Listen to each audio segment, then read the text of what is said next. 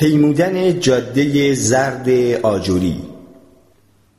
اومانیس میپندارد هر انسانی یک خود درونی واحد و حقیقی دارد. اما من هنگامی که میکوشم ندای آن را بشنوم اغلب یا با سکوت مواجه می‌شوم یا با قیل و قال صداهای مخالف. اومانیسم برای غلبه بر این مشکل. نه تنها مرجع جدیدی برای صلاحیت و اقتدار برگزیده بلکه روش تازه نیز برای گفتگو با این مرجع و کسب دانش و آگاهی حقیقی به کار گرفته است. در اروپای قرون وسطا فرمول اصلی دانش این بود. دانش مساویس با متون مقدس ضرب در منطق. در این فرمول علامت ضرب به کار رفته است چون عناصر فرمول در ارتباط با یکدیگر عمل می کنند دست کم طبق فلسفه مدرسی قرون وسطا کتاب مقدس را نمی‌توان بدون منطق فهمید. اگر نمره منطقتان صفر باشد حتی اگر تمام اوراق کتاب مقدس را هم بخوانید باز مجموع دانش شما همچنان صفر خواهد بود. برعکس اگر نمرهتان در متون مقدس صفر باشد هر مقدار هم که منطق داشته باشید کمکی به شما نمی کند اگر در این فرمول علامت جمع به کار می رفت معنای ضمنیش این بود که هر کس با مقدار زیادی منطق و بدون متون مقدس باز هم دانش زیادی دارد که شاید به نظر من و شما منطقی باشد. اما از دید فلسفه مدرسی قرون وسطا اینطور نبود. اگر می‌خواستیم پاسخ سؤال مهمی را بدانیم باید متون مقدس را میخواندیم و منطقمان را برای فهم معنای دقیق آن متون به کار می‌گرفتیم. انقلاب علمی فرمول کاملا متفاوتی برای دانش ارائه داد. دانش مساویس با اطلاعات تجربی ضرب در ریاضیات. اگر می‌خواهیم پاسخ سوالی را بدانیم باید اطلاعات تجربی مربوط را گرد آوریم و بعد با استفاده از ابزارهای ریاضی تجزیه و تحلیلشان کنیم. فرمول علمی کسب دانش به پیشرفت‌های چشمگیر در نجوم و فیزیک و پزشکی و بسیاری رشته های دیگر انجامید اما اشکالی بزرگ داشت. از عهده مسئله ارزش و معنا بر نمی آمد صاحب نظران قرون وسطا می توانستند با قطعیت کامل مشخص کنند که قتل و دزدی اشتباه است و هدف زندگی انسان اطاعت از دستورهای خداوند است چون متون مقدس اینطور می گفتند دانشمندان نمی توانستند به چنین احکام اخلاقی بپردازند. با هر مقدار اطلاعات و حتی به معجزه ریاضیات هم نمی‌توان ثابت کرد که قتل درست نیست. اما جوامع انسانی نمی‌توانند بدون این گونه احکام ارزشی باقی بمانند. یک راه غلبه بر این مشکل استفاده همزمان از فرمول قرون وسطا در کنار روش علمی جدید بود. هنگام برخورد با مشکلی علمی مانند تعیین شکل زمین یا ساخت پل یا درمان بیماری اطلاعات تجربی را گرد میآوریم و با روش های ریاضی تجزیه و تحلیل می‌کنیم. اما هنگام مواجه شدن با مشکلی اخلاقی مانند اینکه آیا طلاق و سخت جنین و همجنسگرایی مجاز است یا نه به متون مقدس رجوع می‌کنیم. این راه حل را شماری فراوان از جوامع مدرن از بریتانیای عهد ویکتوریا گرفته تا ایران قرن 21 کمابیش در پیش گرفتند. اما اومانیسم راه دیگری عرضه کرد. وقتی که انسانها به خود اعتماد پیدا کردند فرمول جدیدی برای کسب دانش اخلاقی پدید آمد. این فرمول این است دانش مساویس با تجربه ضرب در حساسیت. برای دانستن پاسخ هر پرسش اخلاقی باید با تجربه های درونیمان ارتباط برقرار کنیم و با بیشترین حساسیت آنها را بررسی کنیم. تجربه ها دقیقا چیستند؟ اطلاعات تجربی که نیستند. تجربه متشکل از اتم یا مولکول یا پروتئین یا اعداد نیست بلکه پدیده ذهنی است شامل سه جزء احساسات عواطف و افکار. در هر لحظه تجربه من ترکیبی است از هر آنچه حس می کنم مثل گرما، لذت، تنش و غیره. و هر یک از عواطفی که احساس می کنم مثل عشق، ترس، خشم و غیره. و هر فکری که در ذهنم شکل می گیرد حساسیت یعنی چه؟ دو معنی دارد. اول توجه کردن به احساسات و عواطف و افکارم. دوم اجازه دادن به این احساسات و عواطف و افکار برای اثرگذاری بر من. درست است که نباید بگذارم هر نسیم گذرایی مرا با خود ببرد ولی باید پذیرای تجربه های جدید باشم و بگذارم دیدگاه ها و رفتار و حتی شخصیتم را تغییر دهند تجربیات و حساسیت در چرخه بی پایان دائم به یکدیگر شکل می دهند. اگر اصلا حساسیت نداشته باشیم نمی توانیم چیزی را تجربه کنیم و نمی توانیم حساسیت داشته باشیم مگر آنکه دستخوش تجربه های گوناگون شویم حساسیت قابلیتی انتظایی نیست که بتوان با خواندن کتاب یا گوش دادن به سخنرانی ایجادش کرد بلکه مهارتی عملی است که صرفا با بکارگیری در عمل می‌تواند پرورش یابد و پخته شود. ما با وجدانی شکل گرفته و حاضر و آماده متولد نمی‌شویم. همچنان که در گذر زندگی پیش می رویم دیگران را می آزاریم آنها ما را می آزارند دلسوزانه رفتار می کنیم دیگران نیز بر ما دلسوزی و شفقت روا می دارند اگر حواس خود را متمرکز کنیم حساسیت اخلاقیمان تقویت می شود و این تجربه ها به منبعی بدل می شود برای دانش اخلاقی ارزشمندی درباره چیستی خوبی و درستی و اینکه من واقعا که هستم. بنابراین اومانیسم زندگی را فرایند تدریجی تحول درونی می داند که به وسیله تجربیات از نادانی به روشنبینی منتهی می شود. بالاترین هدف زندگی اومانیستی رشد دانش از طریق تجربه های بسیار گوناگون فکری و عاطفی و جسمی است. طبق فلسفه چینی جهان را کنش متقابل نیروهای مخالف اما مکملی حفظ می کنند به نام یین و یانگ این فکر شاید در مورد جهان فیزیکی صادق نباشد اما قطعا درباره جهان مدرنی که مخلوق قرارداد علم و اومانیسم است صدق می کند هر یانگ علم یین اومانیسم را هم در درون خود دارد و برعکس یانگ قدرت را در اختیار ما می نهد اما یین معنا و قضاوتهای اخلاقی را. یین و یانگ مدرنیته خرد و عاطفه آزمایشگاه و موزه و خط تولید و فروشگاه هستند. انسانها اغلب فقط یانگ را می‌بینند و تصور می‌کنند که جهان مدرن سرد و بیروح و علمی و منطقی و سوداگر است. درست مثل آزمایشگاه یا کارخانه. اما دنیای مدرن در ضمن فروشگاه بزرگ پرخرجی است. هیچ فرهنگی در طول تاریخ تا این اندازه برای احساسات و امیال و تجربه های انسان اهمیت قائل نشده است. نحوه نگرش اومانیسم به زندگی که آن را مجموعی از تجربه ها می داند افسانی آغازین بسیاری از صنایع و فعالیت های مدرن بوده است. از گردشگری گرفته تا هنر. آژانس های مسافرتی و سراشپزهای رستوران ها به ما بلیت پرواز یا اقامت در هتل یا شام رویایی نمی فروشند آنها تجربه های تازه می فروشند به همین سان در حالی که تمرکز اغلب داستانهای پیشا مدرن بر رویدادها و فعالیتهای بیرونی بود داستانها و فیلمها و شعرهای مدرن اغلب حول احساسات درونی میگردند. ما در دنیای امروز احتمالا سلحشوران قرون وسطا را موجوداتی وحشی و بیاحساس می‌دانیم. اگر آنها در میان ما بودند نزد مشاور میفرستادیمشان تا شاید کمکشان کند با خود ارتباط برقرار کنند. این همان کاری است که مرد حلبی در داستان جادوگر شهر اوز می کند. او همراه با دروتی و دوستانش جاده زرد آجوری را میپیماید و امیدوار است وقتی به شهر اوز رسیدند جادوگر بزرگ به او قلب بدهد. در حالی که مترسک مغز می‌خواهد و شیر شهامت. آنها در پایان سفرشان می‌فهمند که جادوگر بزرگ شیادی بیش نیست و نمی‌تواند هیچ کدام از خواسته هایشان را عملی کند. اما چیزی بسیار مهمتری را کشف می کنند همه آنچه می‌خواهند از قبل در درون خودشان هست. نیازی به جادوگری خداگونه نیست تا بتوانند به احساس یا خرد یا شجاعت دست یابند. فقط باید جاده زرد آجری را بپیمایید و پذیرای هر تجربه‌ای باشید که سر راهتان قرار می‌گیرد. حقیقت جنگ. فرمول دانش مساویس با تجربه ضرب در حساسیت نه فقط فرهنگ عمومی بلکه حتی فهم ما از موضوع مهمی مثل جنگ را هم دگرگون کرده است. در بخش اعظم تاریخ مردم برای دانستن اینکه آیا جنگ خاصی عادلانه است یا نه به سراغ خداوند و متون مقدس و پادشاهان و اشرافزادگان و روحانیون می‌رفتند. کم بودند کسانی که برای افکار و تجربه های سربازی معمولی یا شهروندی عادی اهمیت قائل شوند. داستانهای جنگی مانند آثار هومر و ویرژیل و شکسپیر تأکیدشان بر اقدامات امپراتورها و ژنرالها و قهرمانانی برجسته بود و بدبختی های جنگ را هم کتمان نمی کردند اما این بعد جنگ با شرح کاملی که از افتخار و دلاوری می‌دادند خونسا می‌شد. سربازان معمولی سربازان معمولی یا به شکل جسدهایی روی هم انباشته تصویر می شدند که جالوتی آنها را کشته بود یا جمعیتی در حال ابراز احساسات که فاتحی چون داوود را روی دستهایشان بالا می بردند.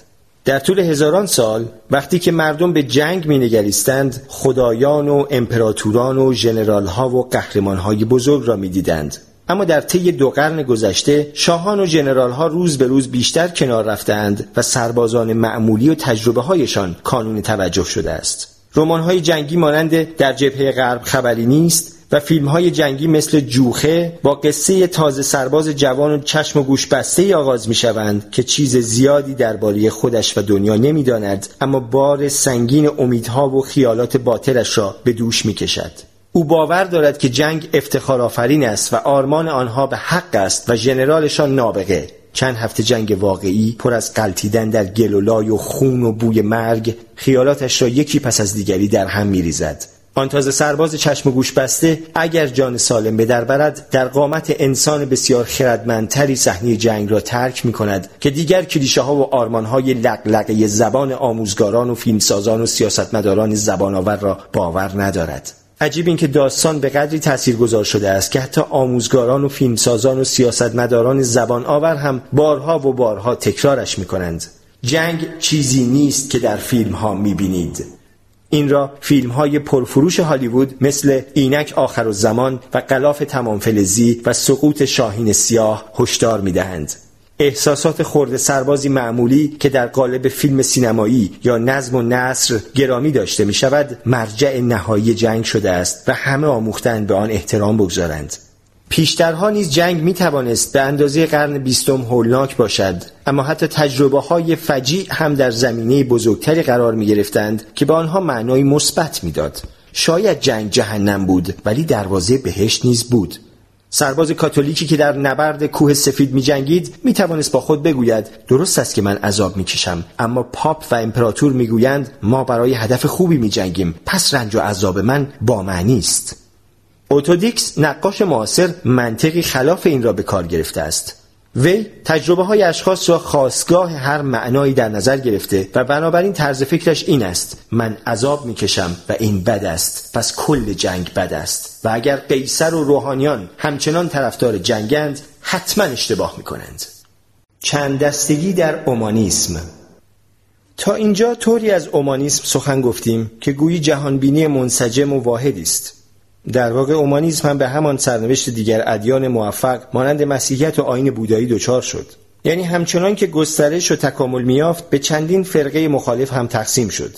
همه فرقه های اومانیسم معتقدند که تجربه بشر بالاترین منشأ مرجعیت و معناست اما تفسیرشان از تجربه بشر با هم متفاوت است. اومانیسم به سه شاخه اصلی تقسیم می شود اومانیسم متعارف و سنتی بر این باور است که هر انسانی یگانه است و ندای درونی متمایز و مجموعه تجربه های تکرار نشدنی دارد. هر انسان پرتو نور بینظیری است که جهان را از منظری متفاوت و خاص خود روشنی میبخشد و به آن رنگ و عمق و معنا می‌دهد. بنابراین باید تا جای ممکن به هر فردی آزادی بدهیم تا جهان را به تجربه درآورد و در پی ندای درونیش برود و حقیقت درونش را ابراز کند. اختیار هر فرد در سیاست یا اقتصاد یا هنر باید بر منافع دولت یا آموزه های دینی برتری داشته باشد. هرچه افراد آزادتر باشند جهان زیباتر و غنیتر و بامعناتر می شود شاخه متعارف و سنتی اومانیسم را به دلیل این تأکید بر آزادی اومانیسم لیبرال یا صرفا لیبرالیسم مینامند. سیاست لیبرال است که باور دارد که رأی دهنده از همه بهتر می‌داند. هنر لیبرال می‌گوید زیبایی در نگاه بیننده است. اقتصاد لیبرال معتقد است همیشه حق با مشتری است. اخلاق لیبرال توصیه می کند اگر کاری حس خوبی دارد باید دست به کار شویم و انجامش بدهیم. آموزش و پرورش لیبرال می آموزد که خودمان فکر کنیم زیرا همه پاسخها را در درون خود میابیم در قرنهای 19 و 20 اومانیسم همانطور که اعتبار اجتماعی و قدرت سیاسی روزافزونی کسب می‌کرد به دو شاخه بسیار متفاوت هم تقسیم شد. اومانیسم سوسیالیستی که گرایش های سوسیالیستی و کمونیستی بسیاری را در بر می گرفت و اومانیسم تکاملگرا که معروفترین هوادارانش نازی ها بودند. هر دو شاخه در اینکه تجربه بشر بالاترین منبع مرجعیت و معناست با لیبرالیسم هم نظر بودند. هیچ کدام نیز به قدرتی متعالی یا کتابی حاوی قوانین الهی باور نداشتند. مثلا اگر از کارل مارکس میپرسیدید دوازده ساعت کار کودکان ده ساله در کارخانه های دود زده چه اشکالی دارد پاسخ می‌داد که این مسئله احساسی ناخوشایند در کودکان به جا می‌گذارد. علت آنکه باید از بهره کشی و سرکوب و نابرابری اجتناب کنیم این است که باعث بدبختی انسانها می‌شوند نه اینکه چون خدا چنین گفته است. اما هم سوسیالیستا و هم اومانیست های تکاملگرا به این نکته اشاره می کردند که درک و شناخت لیبرال ها از تجربه بشر ناقص است. لیبرال ها چنین میاندیشند که تجربه بشر پدیده فردی است در حالی که در دنیا افراد زیادی حضور دارند که اغلب به شکل‌های مختلفی فکر و احساس می‌کنند و امیال و خواسته های متضادی دارند. اگر مرجعیت و معنا به کل از تجربه های فردی نشأت می‌گیرد چطور می‌توان تضاد بین این تجربه های گوناگون را حل و فصل کرد؟ در 17 ژوئیه 2015 صدر اعظم آلمان آنگلا مرکل با دختر نوجوانی فلسطینی مواجه شد که از پناهجویان لبنان بود و خانوادهش خواستار پناهندگی در آلمان بودند اما در معرض اخراج قریب الوقوع از این کشور قرار داشتند.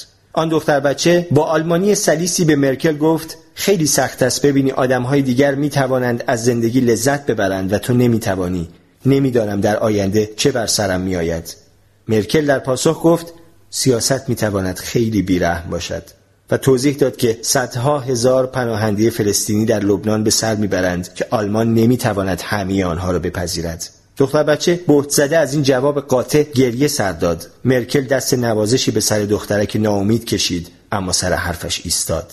در سر و صدایی که به دنبال این ماجرا برخاست بسیاری مرکل را به بی احساسی و بیرحمی متهم کردند. او هم برای فرونشاندن انتقادها تغییر رویه داد و دختر و خانوادهش پناهندگی آلمان را به دست آوردند. در ماهای بعد مرکل درهای آلمان را باز هم بیشتر گشود و پذیرای صدها هزار پناهجو شد. اما نمی‌توان همه را راضی کرد. او خیلی زود بابت احساساتی گری و نداشتن قاطعیت کافی زیر فشار حمله های بسیار قرار گرفت. تعداد زیادی از والدین آلمانی از این میترسیدند که چرخش 180 درجه سیاست مرکل به معنای پایین آمدن سطح زندگی فرزندانشان و شاید به راه افتادن موج اسلامی سازی باشد. چرا باید آرامش و رفاه خانوادهشان را برای انسانهای کاملا غریبهای به خطر بیاندازند که شاید حتی ارزشهای لیبرالیسم را هم قبول ندارند؟ همه در این مورد نظر قاطعی دارند. چطور می‌توان تضاد بین احساسات پناهندگان ناامید و آلمانی های نگران را رفع کرد؟ برگزاری انتخابات دموکراتیک هم در این خصوص دردی را دوا نخواهد کرد. چون سپس این سوال مطرح می شود که در این انتخابات چه کسانی می توانند رأی بدهند؟ فقط شهروندان آلمان یا میلیون ها آسیایی و آفریقایی که می‌خواهند به آلمان مهاجرت کنند؟ چرا باید برای احساسات یک گروه در مقابل گروه دیگر برتری قائل شد؟ انسانها فقط زمانی خود را به انتخابات دموکراتیک پایبند می‌دانند که با دیگر رأی دهندگان پیوندی اساسی داشته باشند. اگر من با تجربه دیگر رأی دهندگان بیگانه باشم و اگر بر این باور باشم که آنها احساسات من را نمی‌فهمند و به منافع حیاتی من توجهی ندارند حتی اگر در رأیگیری با نتیجه صد به یک هم شکست بخورم باز قطعا هیچ دلیلی برای پذیرفتن این حکم ندارم. انتخابات دموکراتیک معمولا فقط در میان کسانی جواب می‌دهد که پیشاپیش پیوندهای مشترکی با یکدیگر دارند مانند باورهای دینی و اسطوره‌های ملی مشترک. اینها روشی هستند برای حل و فصل اختلافها میان مردمی که از قبل درباره مسائل اساسی با هم اتفاق نظر دارند. بنابراین در بسیاری موارد لیبرالیسم با هویت‌های جمعی و احساسات قبیله‌ای کهن پیوند خورده است تا ناسیونالیسم جدیدی شکل بگیرد. امروزه خیلی ها ناسیونالیسم را به نیروهای ضد لیبرال ربط می‌دهند. اما دست کم در طول قرن 19 هم ناسیونالیسم متحد نزدیک لیبرالیسم بود و با آن در یک جبهه قرار داشت. اومانیسم سوسیالیستی مسیر کاملا متفاوتی در پیش گرفته است. سوسیالیست ها از لیبرال ها انتقاد می کنند که توجه ما انسان ها را معطوف به احساسات خودمان کردند نه آنچه دیگران تجربه می کنند درست است که تجربه بشر خواستگاه همه معانی است. ولی میلیاردها انسان در جهان زندگی می کنند و همه آنها نیز درست به اندازه خود ما ارزشمندند. لیبرالیسم نگاه خیره ما را به درون میدوزد و بر بی همتایی ما و ملتمان تاکید می کند اما سوسیالیسم از ما می‌خواهد که از توجه و دلمشغولی به خود و احساساتمان دست برداریم و در عوض بر احساسات دیگران و تأثیر اقداماتمان بر تجربه های آنها تمرکز کنیم صلح جهانی نه با گرامی داشتن وجوه تمایز هر ملت بلکه با اتحاد همه کارگران جهان تحقق می‌یابد و سازگاری اجتماعی نه با کند و کاو خود شیفتوار هر فرد در جرفای درونی خود بلکه از طریق مقدم شمردن نیازها و تجربه های دیگران بر امیال و خواسته های خود حاصل می شود. سوسیالیست ها با خودکاوی مخالفند و از شکلگیری نهادهای جمعی قدرتمند مانند احزاب سوسیالیست و اتحادی های تجاری حمایت می کنند که هدفشان رمزگشایی از جهان برای ماست. در سیاست لیبرال رأی دهنده از همه بهتر می داند و در اقتصاد لیبرال همیشه حق با مشتری است اما در سیاست سوسیالیستی حزب از همه بهتر می داند و در اقتصاد سوسیالیستی همیشه حق با اتحادیه کارگری است مرجعیت و معنا همچنان از تجربه بشر نشأت می‌گیرد. هم حزب و هم اتحادیه کارگری از افراد تشکیل می شود و هدفشان کاستن از رنج و بدبختی بشر است. ولی افراد باید گوش به فرمان حزب و اتحادیه کارگری باشند و نه احساسات شخصیشان. در سوی دیگر اومانیسم تکاملگرا برای مشکل تجربه های متضاد و متعارض بشری راه حل متفاوتی دارد. این شاخه اومانیسم که از بستر محکم نظریه تکامل داروین برمیخیزد می‌گوید تضاد و تعارض را باید قدر دانست نه اینکه بر آن تأسف خورد. برخی انسان ها اساسا از دیگران برترند و هنگام تعارض تجربه های بشری با یکدیگر شایسته ترین انسان ها باید بقیه را از سر راه بردارند. همان منطقی که انسان را برمیانگیزد تا گرگها را نابود کند و از گوسفندهای اهلی بیرحمانه بهره کشی کند اختیار سرکوبی انسانهای فرودست را به فرادستانشان می‌دهد خوب است اروپایی ها بر آفریقایی ها چیره شوند و سوداگران زیرک احمقها را به ورشکستگی بکشانند اگر از این منطق تکاملی پیروی کنیم انسان به تدریج قویتر و شایسته تر می شود و سرانجام به ظهور ابر انسان می انجامد. فرایند تکامل با رسیدن به انسان خردمند از حرکت باز نایستاد. هنوز راه درازی در پیش است. با این حال اگر به نام حقوق بشر یا برابری بشر شایسته ترین انسانها را تضعیف کنیم مانع ظهور ابر انسان می شویم و حتی شاید باعث تباهی و انقراض انسان خردمند شویم.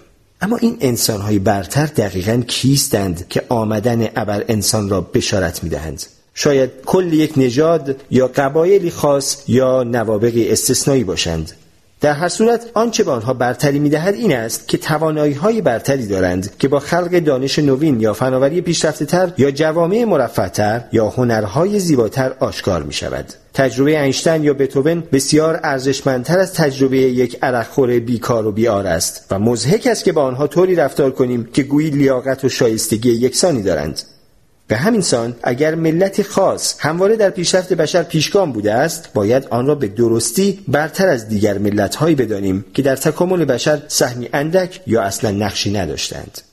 در نتیجه اومانیسم تکاملگرا برخلاف هنرمندان لیبرالی چون اوتودیکس معتقد است که تجربه انسان از جنگ ارزشمند و حتی بسیار ضروری است. از دید آنها تجربه جنگ انسان را به سمت موفقیت های تازه سوق می دهد. هرچه باشد جنگ به انتخاب طبیعی آزادی عمل بیشتری می دهد. ضعیفان را از صفحه روزگار محو می کند و انسانهای خشن و جاه طلب را قدر می شناسد. جنگ حقیقت زندگی را آشکار و میل به قدرت و افتخار و پیروزی را بیدار می کند. نیچه این بحث را خلاصه کرد و گفت که جنگ مدرسه زندگی است و چیزی که من را نکشد قوی ترم می کند. تجربه جنگ حقیقت جهان را برای هیتلر آشکار کرد. جنگلی زیر سلطه قوانین بیرحمانی انتخاب طبیعی. کسانی که از شناسایی این حقیقت سر باززنند نمی‌توانند به بقای خود ادامه دهند. برای کسب موفقیت نه تنها باید قوانین این جنگل را بشناسید بلکه باید شادمانه بپذیریدشان. باید تاکید کنیم که هیتلر هم درست مثل هنرمندان لیبرال ضد جنگ تجربه سربازان معمولی را تقدیس می کرد. در حقیقت زندگی سیاسی هیتلر یکی از بهترین نمونه هاست که انتباه یافتن قدرتی عظیم با تجربه های شخصی انسان های عادی را در سیاست قرن بیستم نشان می دهد. هیتلر افسر ارشد نبود. در چهار سال جنگ به ردهی بالاتر از سرجوخه هم نرسید. هیچ آموزش رسمی ندیده بود و هیچ مهارت تخصصی و پیشینه سیاسی هم نداشت. تاجری موفق یا عضو فعال اتحادی های کارگری هم نبود. نه دوست آشنایی در میان مقامات بالا داشت نه ثروت درخوری. در ابتدا حتی تابعیت آلمان را نیز نداشت و مهاجری بینوا بود. زمانی که هیتلر به رأی دهندگان آلمانی متوسل شد و اعتمادشان را طلبید می توانست فقط یک دلیل به نفع خود اقامه کند تجربه هایش در سنگرها به او چیزهایی آموخته بود که هرگز در هیچ دانشگاه یا ستاد کل یا وزارتخانه دولتی نمی‌توان فرا گرفت مردم از او پیروی کردند و به نفعش رأی دادند چون با او همزاد پنداری می کردند و مانند او اعتقاد داشتند که دنیا جنگل است و چیزی که ما را نکشد قطعا قوی ترمان می کند. البته باید به خاطر داشت که هیتلر و نازی ها صرفا نماینده شکل افراطی اومانیسم تکاملگرا هستند. ترس و لرز از نازیسم هم نباید چشم ما را به روی همه آن بینش و شناختی ببندد که اومانیسم تکاملگرا می‌تواند در اختیارمان بگذارد. نازیسم مولود همراه شدن اومانیسم تکاملگرا با برخی نظریه های نجات پرستانه و عواطف و احساسات فراملی گرایانه بود. همه اومانیست های تکاملگرا نجات پرست نیستند و هر باوری به توانایی انسان برای تکامل بیشتر لزوما به برپای دولت های پلیسی و اردوگاه های کار اجباری نمی انجامد. آشویتس باید مثل علامت قرمز رنگ هشدار عمل کند نه پرده سیاهی که کل افق دید انسان را بپوشاند اومانیسم تکاملگرا در شکل دادن به فرهنگ مدرن نقش مهمی داشت و به احتمال زیاد در شکل دادن به قرن 21 مؤثرتر نیز خواهد بود.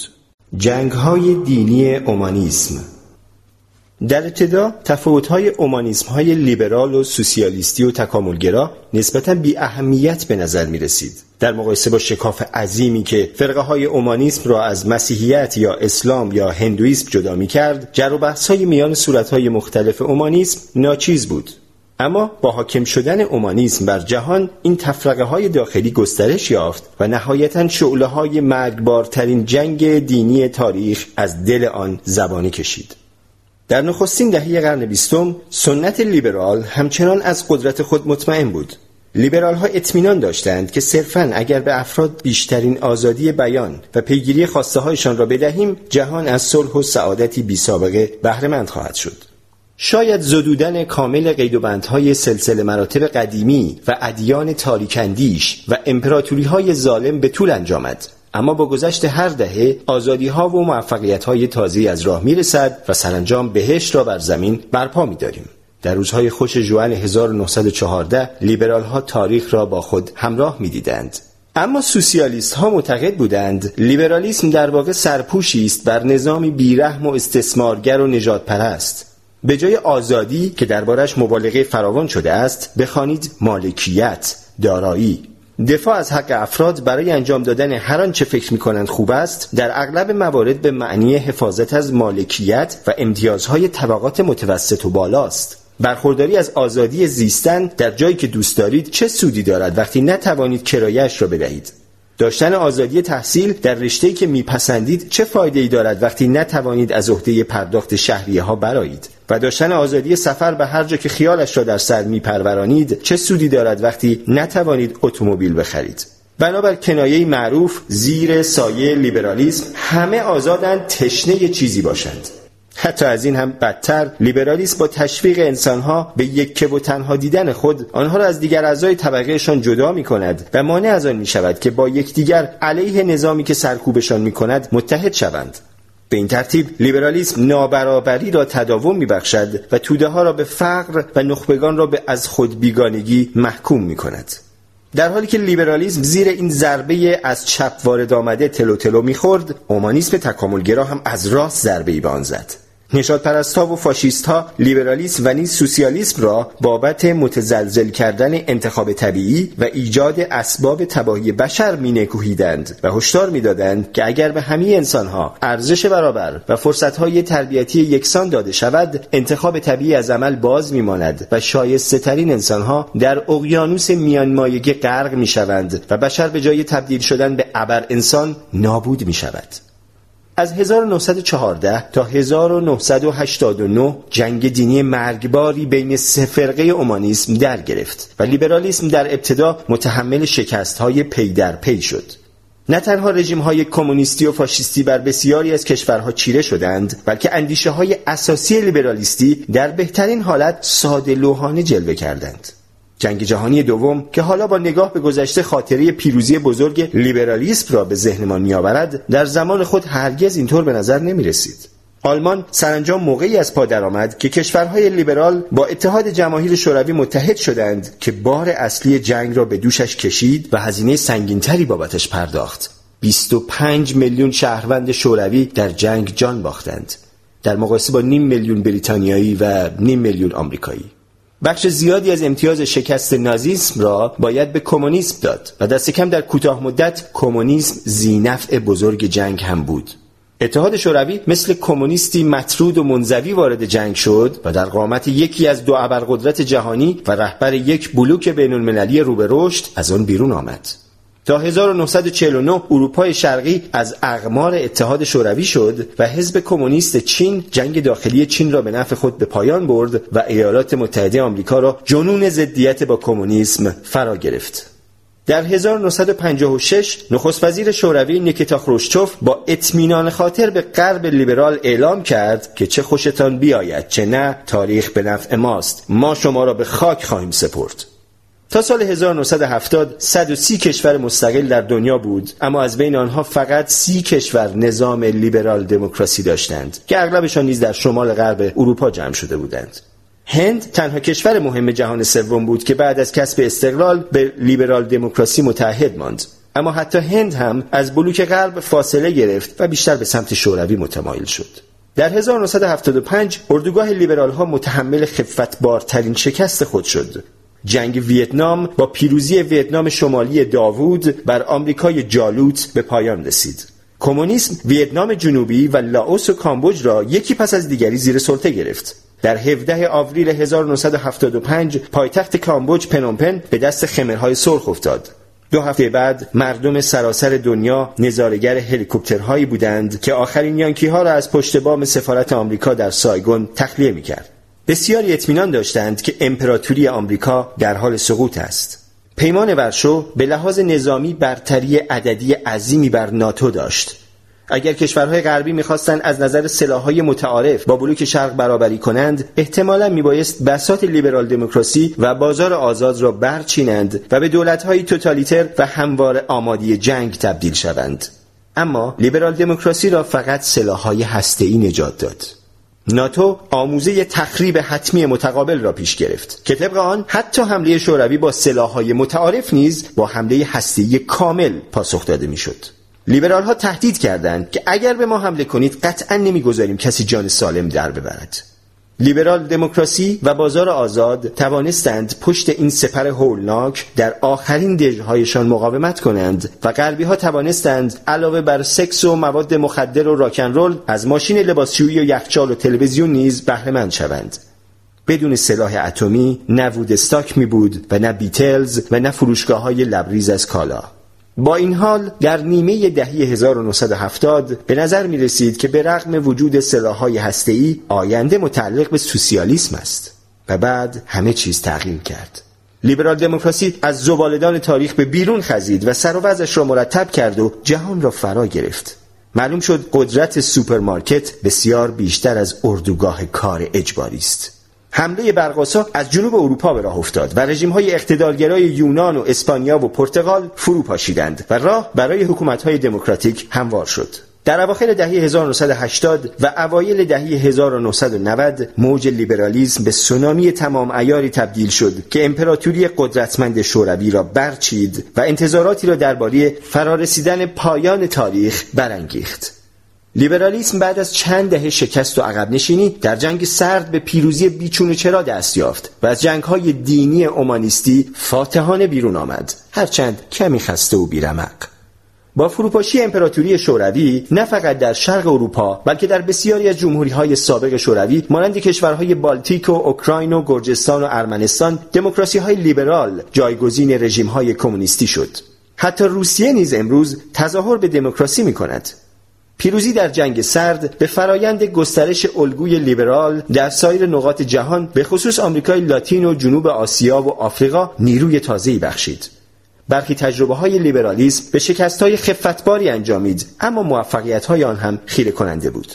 مثلا اندونزی و نیجریه و شیلی چند دهه زیر سلطه دیکتاتورهای نظامی بودند اما حالا همگی دموکراسی را تجربه می کنند. کل قرن بیستم اشتباهی بزرگ به نظر می رسد. بشر در تابستان 1914 در بزرگراه لیبرالیزم با سرعت به پیش می رفت اما به اشتباه پیچید و وارد بنبست شد. سپس لازم بود هشت دهه بگذرد و سه جنگ جهانی دهشتناک را پشت سر بگذارد تا دوباره به مسیر خود در آن بزرگراه بازگردد. البته این چند دهه تماما بیحاصل نبود. زیرا علاوه بر آنتیبیوتیک و انرژی هسته‌ای و کامپیوتر فمینیسم و استعمار زدایی و آزادی جنسی نیز به ما عرضه کرد. به علاوه خود لیبرالیسم نیز درد این تجربه را کشید و اکنون به نسبت یک قرن قبل کمتر دچار نخوت و غرور است.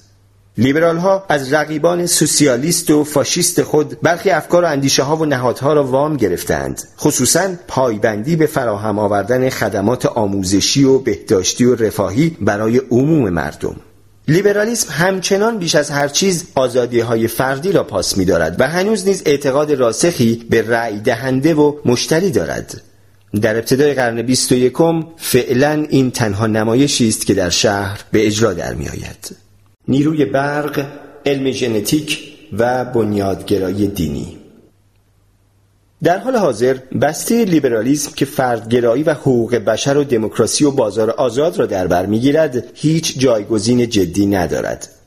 اعتراض های اجتماعی که در سال 2011 دنیای غرب را فرا گرفت مانند جنبش اشغال وال استریت و جنبش ضد ریاضت اقتصادی در اسپانیا قطعا ضد دموکراسی و فردگرایی و حقوق بشر یا حتی اصول اساسی اقتصاد مبتنی بر بازار آزاد نبود. درست برعکس حکومت ها را بابت برآورده نکردن این آرمان های لیبرالی نکوهش می‌کرد. معترضان می‌خواهند بازار واقعا آزاد باشد. نه اینکه در سلطه شرکت ها و بانک های بزرگی باشد که اگر شکست بخورند از فرط بزرگیشان کل نظام اقتصادی آسیب ببیند. و نهادهای دموکراتیک به راستی منتخبی را خواست دارند که در خدمت منافع شهروندان معمولی باشند نه گروه های فشار ثروتمند و قدرتمند.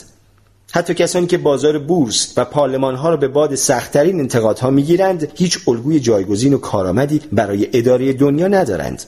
با اینکه سرگرمی مورد علاقه دانشگاهیان و فعالان سیاسی غرب ایراد گرفتن از بسته لیبرالیسم است تا کنون نتوانستند چیزی بهتر از آن ارائه دهند.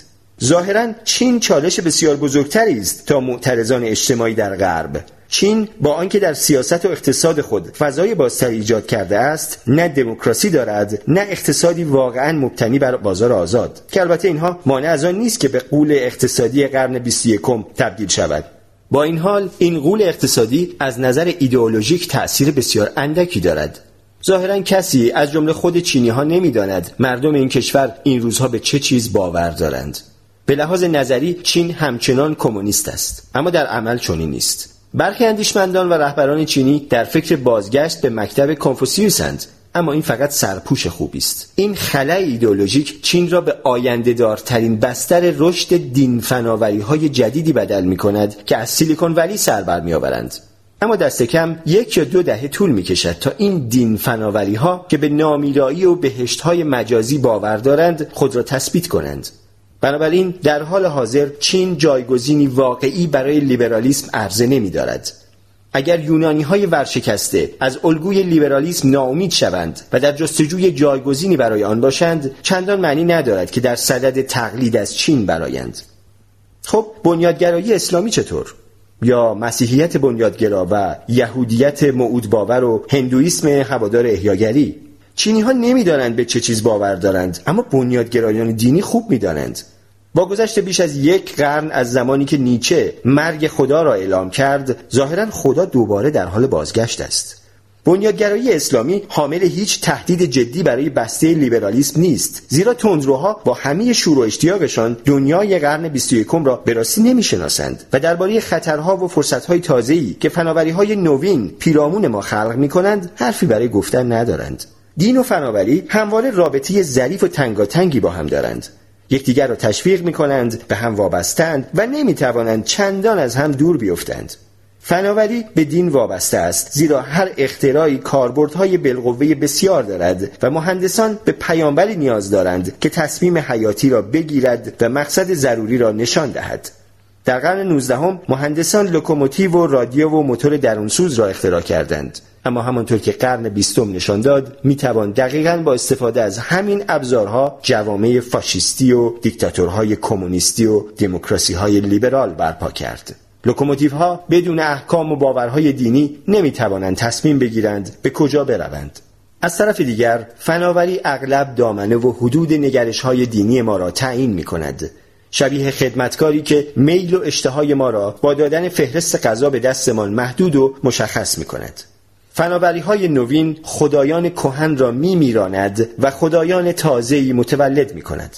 از همین روست که خدایان عصر کشاورزی با جن و پریهای عصر شکارگری خوراکجویی فرق داشتند و بهشتی که کارگران کارخانه خیالش را در سر میپرورانند با بهشت روستاییان متفاوت است فناوری های انقلابی قرن 21 به احتمال زیاد به جای احیای آین های قرون وسطا جنبش های دینی بی سابقه پدید می آورد.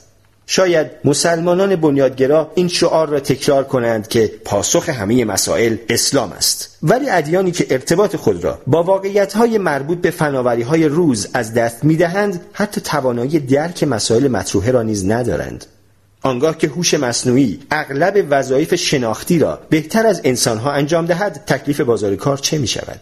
شکل گرفتن طبقه بزرگ جدیدی شامل آدمهای به لحاظ اقتصادی بی مصرف چه پیامدهای سیاسی خواهد داشت. زمان که نانو فناوری و داروهای باززاینده و حیات بخش انسانهای هشتاد ساله را به پنجاه سالگی برگردانند چه بر سر روابط بشری و خانواده ها و صندوق های بازنشستگی می آید آنگاه که فناوری زیستی به ما امکان دهد بچه طراحی شده داشته باشیم و شکافی بی سابقه بین فقیر و غنی پدید آوریم جامعه بشری راه به کجا خواهد برد؟ پاسخ هیچ کدام از این سوالها را نمی‌توان در قرآن و قوانین شریعت یافت نه در کتاب مقدس یا منتخبات کنفوسیوس. زیرا در خاور میانه قرون وسطا یا چین باستان کسی از کامپیوتر و علم ژنتیک و نانو فناوری چیزی نمی‌دانست. شاید اسلام بنیادگرا در دنیایی پر از طوفان‌های اقتصاد و فناوری نوید لنگر قطعیت و اطمینان را بدهد.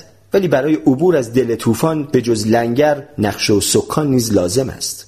بنابراین چه بسا اسلام بنیادگرا برای کسانی که در جمع پیروانش متولد و تربیت می‌شوند جالب توجه باشد. اما برای جوانان بیکار اسپانیا یا میلیاردرهای نگران چینی چیز چندان ارزشمندی ندارد. درست است که با تمام این حرفها شاید همچنان صدها میلیون نفر به اسلام یا مسیحیت یا هندویسم معتقد باشند اما در تاریخ اعداد به تنهایی اهمیت چندانی ندارد. تاریخ را اغلب گروه های کوچک مبتکر نوگرا می سازند نه جمع های انبوه واپسنگر. روزی از لنین خواستند کمونیسم را در یک جمله تعریف کند. گفت کمونیسم مساویس با قدرت شوراهای کارگری به علاوه برق رسانی به همه کشور. بدون الکتریسیته و راه آهن و رادیو کمونیسمی در کار نخواهد بود. در روسیه قرن 16 نمی‌شد رژیمی کمونیستی برپا کرد زیرا کمونیسم مستلزم تمرکز اطلاعات و منابع در مرکز است. شعار از هر کس به اندازه تواناییش به هر کس به اندازه نیازش فقط زمانی درست از آب در میآید که به راحتی بتوان محصولات را از دور و نزدیک جمع آورد و در همه جا توزیع کرد و فعالیت های سراسر کشور را نیز در نظر داشت و با هم هماهنگ کرد. مارکس و پیروانش واقعیت های جدید مربوط به فناوری و تجربه های تازه بشری را دریافتند. بنابراین هم پاسخهایی درخور برای مشکلات جدید جامعه صنعتی داشتند و هم اندیشه های بدی درباره شیوه سود بردن از آن فرصت های بیمانند. سوسیالیست ها دین و آین نوین شکوهمندی آفریدند برای یک دنیای قشنگ نو. رستگاری از طریق فناوری و اقتصاد را نوید دادند. از این رو نخستین دین فناوری تاریخ را بنیاد نهادند. آنها مبانی گفتمان ایدئولوژیک را دگرگون کردند. پیش از مارکس مردم خود را بر اساس دیدگاههایشان درباره خداوند و نه شیوه تولید تعریف و تقسیم می کردند. از زمان مارکس به بعد مسائل مربوط به فناوری و ساختار اقتصادی بسیار مهمتر و تفرق انگیزتر از بحث های مربوط به روح و جهان آخرت شد. در نیمه دوم قرن بیستم بشر در واقع خود را در بحث بر سر شیوه های تولید غرق کرد. حتی سرسختترین منتقدان مارکس و لنین نیز دیدگاه های آنها درباره تاریخ و جامعه را اتخاذ کردند و با دقتی بسیار بیشتر از اندیشیدن درباره خدا و ملکوت به تأمل در فناوری و تولید روی آوردند.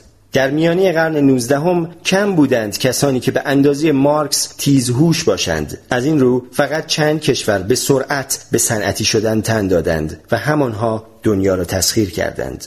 بیشتر جوامع نتوانستند رویداد در حال وقوع را دریابند و بنابراین از قطار پیشرفت جا ماندند. در این نخستین سالهای قرن 21 قطار پیشرفت دوباره دارد از ایستگاه خارج می شود و این احتمالا آخرین قطاری است که ایستگاهی به نام انسان خردمند را ترک می کند. کسانی که از این قطار جا بمانند هرگز فرصت دیگری نخواهند داشت. برای یافتن جایی در این قطار باید فناوری قرن 21 و به ویژه قدرت فناوری زیستی و الگوریتم‌های کامپیوتری را بشناسید. این قدرت ها بسیار مؤثرتر از نیروی بخار و تلگرافند و صرفا برای تولید غذا و منسوجات و وسایل نقلی و اسلحه به کار نخواهند رفت. محصول اصلی قرن 21 بدن و مغز و ذهن خواهد بود. سوسیالیسم که صد سال پیش اندیشه بسیار بروز بود نتوانست با فناوری نوین همگام شود لئونید برژنف و فیدل کاسترو به افکار و اندیشه های چنگ زدند که مارکس و لنین در عصر بخار عرضه کرده بودند و قدرت کامپیوتر و فناوری زیستی را در نیافتند. برعکس لیبرال ها با عصر اطلاعات بسیار بهتر سازگار شدند. این تا حدی روشن می کند که چرا پیشبینی خروشچوف در سال 1956 هرگز محقق نشد و کاپیتالیست های لیبرال بودند که سرانجام مارکسیست ها را به خاک سپردند. اگر مارکس امروز زنده بود احتمالا به اصرار از اندک پیروان باقی مندهش می‌خواست زمان کمتری را صرف خواندن سرمایه کنند و بیشتر به مطالعه اینترنت و ژنوم انسان بپردازند. وضعیت اسلام تندرو بسیار بدتر از سوسیالیسم است. اسلام تندرو هنوز با انقلاب صنعتی هم کنار نیامده است و تعجبی ندارد که درباره مهندسی ژنتیک و هوش مصنوعی حرفی برای گفتن ندارد. اسلام و مسیحیت و سایر ادیان کهن همچنان بازیگران مهمی در جهان هستند. اما نقششان اکنون تا حد زیادی انفعالی است در حالی که در گذشته نیرویی سازنده بودند. امروز کلیسای کاتولیک همچنان وفاداری و اشریه صدها میلیون نفر از پیروانش را در اختیار دارد. به رغم این مدت هاست که همانند سایر ادیان خداباور از نیروی سازنده به نیروی انفعالی بدل شده است. زیستشناسان قرص های ضد بارداری ابداع می کنند و پاپ نمی‌داند در این باره چه کند دانشمندان علوم کامپیوتری اینترنت را به عرصه میآورند و بین ها بحث در می‌گیرد که آیا یهودیان راستکیش باید مجاز به استفاده از آن باشند یا نه. اندیشمندان فمینیست زنان را به در اختیار گرفتن بدنهایشان فرا می‌خوانند و مفتیهای عالم و فاضل درگیر این بحثند که چطور با چنین افکار فتن انگیزی مقابله کنند. از خود بپرسید تاثیرگذارترین کشف یا آفرینش یا نوآوری قرن بیستم چه بود سوال سختی است چون به راحتی نمی‌توان در میان فهرستی بلند بالا دست به انتخاب زد فهرستی شامل کشفیات علمی مانند آنتیبیوتیک، نوآوری های مربوط به حوزه فناوری مانند ابداع کامپیوتر و آفرینش های ایدئولوژیک مانند فمینیسم. حالا از خود بپرسید تأثیر گذارترین کشف یا آفرینش یا نوآوری ادیان قدیمی مانند اسلام و مسیحیت در قرن بیستم چه بود؟ این هم سوال بسیار سختی است زیرا گزینه ها اندکند. کشیش ها و خاخام ها و مفتی ها در قرن بیستم چه چیزی کشف کردند که بتوان در کنار آنتی بیوتیک و کامپیوتر و فمینیسم از آن یاد کرد بعد از اینکه در این دو سوال خوب تعمل کردید ببینید به نظر شما تغییرات بزرگ قرن 21 از کجا سر بر میآورند؟ از دولت اسلامی عراق و شام یا گوگل؟ درست است که داعش می‌داند چطور ویدیوهایش را در یوتیوب به اشتراک بگذارد اما جز صنعت شکنجه چند کسب و کار جدید دیگر اخیرا در سوریه یا عراق به راه افتاده است؟ میلیاردها نفر از جمله بسیاری از دانشمندان هنوز هم متون دینی را منشأ صلاحیت و مرجعیت می‌دانند اما این متون دیگر منشأ نوآوری نیستند. البته معنای این حرف آن نیست که لیبرالیسم می‌تواند به دستاوردهایش قانع باشد. درست است که لیبرالیسم فاتح جنگ های دینی اومانیسم بوده است و در حال حاضر هیچ جایگزین عملی و کارآمدی ندارد. اما شاید همین موفقیت بذر نابودیش را هم در خود بپروراند. های پیروزمند لیبرالیسم اکنون انسان را به سمت دستیابی به نامیرایی و سعادت و خداگونگی سوق می‌دهند دانشمندان و مهندسان متأثر از خواسته های به اصطلاح خطا ناپذیر مشتریان و رای دهندگان انرژی هرچه بیشتری صرف این پروژه های لیبرالیسم می کنند. اما شاید آنچه دانشمندان کشف می کنند و آنچه مهندسان پدید می آورند نادانسته ضعف ها و کاستی های ذاتی جهانبینی لیبرال و بیخردی مشتریان و رای دهندگان هر دو را آشکار کند. زمانی که توانایی های کامل مهندسی ژنتیک و هوش مصنوعی برملا شود احتمالا لیبرالیسم و دموکراسی و بازار آزاد به اندازه چاقوهای تیغ چخماقی و نوار کاست و کمونیسم کهنه و منسوخ می شوند بخش سوم انسان خردمند سلطهش را از دست می دهد بمب ساعتی در آزمایشگاه جهان کنونی در سیطره مجموعه باورهای لیبرالیستی از جمله فردگرایی و حقوق بشر و دموکراسی و بازار آزاد است. با این حال در قرن 21 علم مبانی نظم لیبرال را نیز متزلزل خواهد کرد. از آنجا که علم به ارزش ها نمی پردازد نمی تواند تعیین کند که آیا کار لیبرال ها در ارزش قائل شدن برای آزادی بیش از برابری یا برای فرد بیش از جمع درست است یا نه. اما لیبرالیسم هم مانند هر دین و آین دیگری بر آن چیزهایی که ادعاهای مربوط به واقعیت است و نیز بر احکام اخلاقی انتظاعی مبتنی است. و این ادعاهای مربوط به واقعیت به راستی تاب مقاومت در برابر دقت موشکافانه علم را ندارند. لیبرال ها برای آزادی فردی ارزش و احترام بسیاری قائل هستند. چون بر این باورند که انسان ها صاحب اراده و اختیارند. بر اساس اندیشه لیبرالیسم تصمیم های رای دهندگان و مشتریان نه جبری و از پیش تعیین شده است و نه تصادفی. البته انسانها از نیروهای بیرونی و رویدادهای اتفاقی تأثیر می‌گیرند. ولی در نهایت هر یک از ما می توانیم اسای سحر و جادوی آزادی را تکان دهیم و خودمان درباره امور مختلف تصمیم بگیریم. به همین دلیل است که لیبرالیسم به رأی دهندگان و مشتریان بسیار اهمیت می‌دهد. نسبت دادن اختیار به انسانها حکمی اخلاقی نیست بلکه مدعی توصیفی واقعی از جهان است. اما با تازه ترین یافته های علوم زیستی جور در نمی آید. در قرن هجدهم انسان خردمند همچون جعبه سیاه مرموزی بود با عملکرد داخلی مافوق قدرت درک و فهم ما. بنابراین زمانی که محققان میپرسیدند چرا یک نفر چاقو کشید و دیگری را کشت پاسخ مقبول این بود که چون انتخابش این بود. او با استفاده از اختیارش قتل را برگزید و به همین علت است که در قبال جنایتش کاملا مسئول است. در قرن گذشته دانشمندان با باز کردن جعب سیاه انسان دریافتند که نه روح وجود ملموس دارد و نه اختیار و نه حتی خود هرچه هست فقط ژن و هورمون و نورون تابع همان قوانین فیزیکی و شیمیایی حاکم بر بقیه دنیای واقعی است امروز اگر از محققان بپرسند چرا کسی چاقو کشید و دیگری را کشت این پاسخ که چون انتخابش بود دیگر چندان به دل نمی نشیند. در عوض دانشمندان ژنتیک و مغز پاسخی بسیار مفصلتر ارائه می دهند. او در نتیجه فلان و بهمان فرایند الکتروشیمیایی مغز این کار را کرد که خود حاصل نوعی ترکیب ژنتیکی خاص بوده است که بازتاب فشارهای دیرینه سیر تکامل همراه با جهشهای ژنتیکی اتفاقی اند. فرایندهای الکتروشیمیایی مغز که به قتل منتهی می شوند یا جبری اند یا تصادفی یا ترکیبی از هر دوی اینها ولی هرگز ارادی نیستند. تصمیم هایی که از طریق واکنش زنجیری رویدادهای الکتروشیمیایی اتخاذ می شوند به شکلی که هر رویداد را رویداد قبلی تعیین می کند قطعا ارادی نیستند.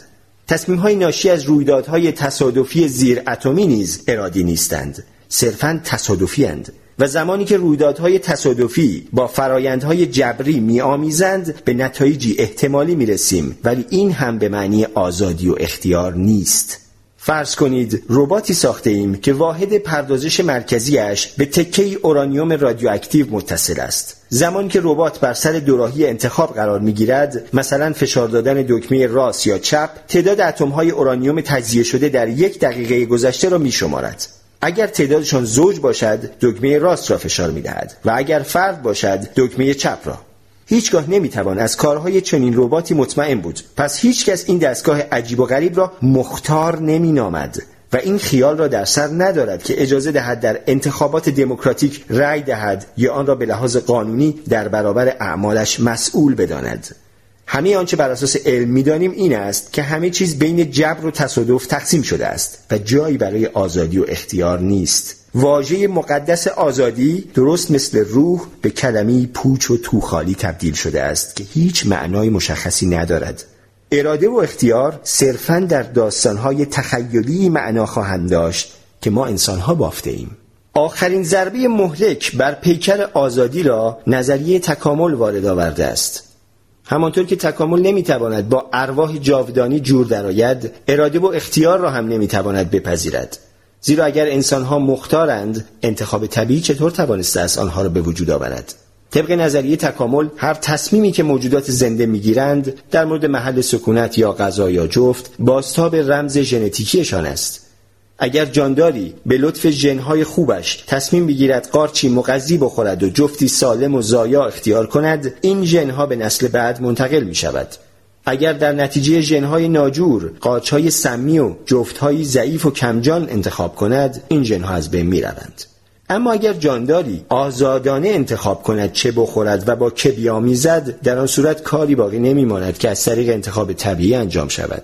انسانها هنگام مواجه شدن با این قبیل توضیحات علمی اغلب به آنها توجهی نشان نمی‌دهند. برعکس میپندارند که آزادند و بر اساس خواسته ها و تصمیم های خود عمل می کنند درست است. انسانها مطابق با خواسته هایشان رفتار می کنند اگر منظور از اختیار توانایی عمل کردن طبق خواسته هاست بله انسان اختیار دارد. همانطور که شامپانزه و سگ و توتی هم دارند. وقتی کسی بیسکویت شور می‌خواهد بیسکویت شور می‌خورد. اما مسئله اصلی این نیست که آیا توتی و انسان می توانند خواسته های درونیشان را محقق کنند یا نه. مسئله این است که آیا می توانند از ابتدا خواسته هایشان را خودشان انتخاب کنند یا نه؟ چرا یک نفر بیسکویت شور می خواهد نه خیار. چرا من تصمیم می گیرم به جای خودداری از مقابله به مثل همسایه مزاحمم را بکشم؟ چرا می خواهم به جای ماشین سیاه ماشین قرمز بخرم؟ چرا ترجیح می دهم به نفع محافظه کاران رای دهم نه حزب کارگر؟ من هیچ کدام از این خواسته ها را انتخاب نمی کنم اگر اینکه احساس می کنم میل و خواسته خاصی در درونم قریان می کند نتیجه فرایندهای زیست شیمیایی در مغز من است. این فرایندها احتمالا یا جبری اند یا تصادفی اما اختیاری نیستند. اینها صرفا فرضیات یا تأملاتی فلسفی نیست. امروزه می توانیم با استفاده از اسکن مغز خواسته ها و تصمیم های انسان ها را پیش از آن که خود از آن آگاه باشند پیش بینی کنیم. در فرایند یک آزمایش افرادی در درون اسکنر بسیار بزرگ مغز قرار می گیرند و در هر دستشان کلیدی است. از آنها خواسته می شود هرگاه مایلند یکی از این کلیدها را فشار دهند. دانشمندانی که فعالیت عصبی مغز را زیر نظر دارند می توانند پیش از آن که هر فرد واقعا کلید را بفشارد و حتی پیش از آن که هر فرد از قصد و نیت خود آگاه شود پیش بینی کنند که او کدام کلید را فشار خواهد داد. فعالیت های عصبی مغز که نشانگر تصمیمند از چند صد هزارم ثانیه تا چند ثانیه پیش از آن که شخص از تصمیمش آگاه شود به جریان میافتند. تصمیم به فشار دادن کلید راست یا چپ قطعا انتخاب هر شخص را نشان می دهد اما این انتخاب آزادانه نیست در واقع باور ما به اختیار نتیجه منطقی نادرست است زمانی که زنجیره ای از واکنش های زیست شیمیایی باعث می شوند بخواهم کلید راست را فشار دهم احساس می کنم واقعا می خواهم کلید راست را فشار دهم.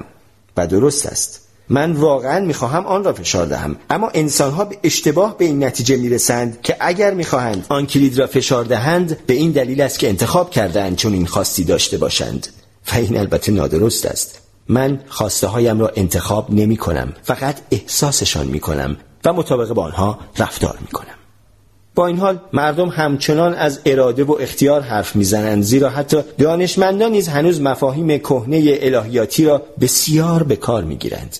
اما زمانی که بپذیریم روح وجود ندارد و انسانها جوهری درونی به نام خود ندارند. دیگر منطقی نیست بپرسیم خود چگونه خواسته هایش را برمیگزیند. زیرا به این میماند که از شخص مجردی بپرسیم همسرت لباسهایش را چطور انتخاب می کند در واقع تنها چیزی که وجود دارد جریان سیال ذهن است و خواسته ها در دل این جریان میآیند و می‌روند. اما هیچ خود ثابتی وجود ندارد که صاحب این امیال و خواسته ها باشد. و از این رو بیمعنی است بپرسیم آیا من خواسته هایم را جبران برمیگزینم یا اتفاقی یا آزادانه؟ شاید این اندیشه بسیار پیچیده به نظر برسد اما به راحتی می‌توان به آزمونش گذاشت. بار دیگر که ناگهان فکری به سرتان زد درنگ کنید و از خود بپرسید چرا این فکر خاص به سرم زد؟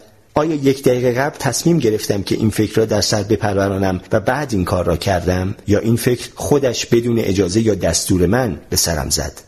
اگر واقعا من خودم صاحب افکار و تصمیم هایم هستم آیا می توانم تصمیم بگیرم ظرف یک دقیقه آینده اصلا به هیچ چیز فکر نکنم؟ امتحان کنید و ببینید چه می شود زیر سوال بردن اختیار فقط تمرینی فلسفی نیست بلکه در عمل نیز معانی و پیامدهایی دارد. اگر موجودات زنده به واقع فاقد اختیار باشند معنایش این است که می‌توان با استفاده از دارو یا مهندسی ژنتیک یا تحریک مستقیم مغز امیال و خواسته هایشان را دستکاری و حتی کنترل کرد. اگر می‌خواهید تأثیر فلسفه را در عمل ببینید به آزمایشگاه موشهای ربات مانند سری بزنید. اینها موشهایی معمولی هند که تغییری در آنها داده شده است. دانشمندان در قسمتهایی از مغز آنها که مربوط به عملکردهای حسی و دریافت پاداش است الکترودهایی کار گذاشتند و به این ترتیب می توانند آنها را با کنترل از راه دور به حرکت درآورند.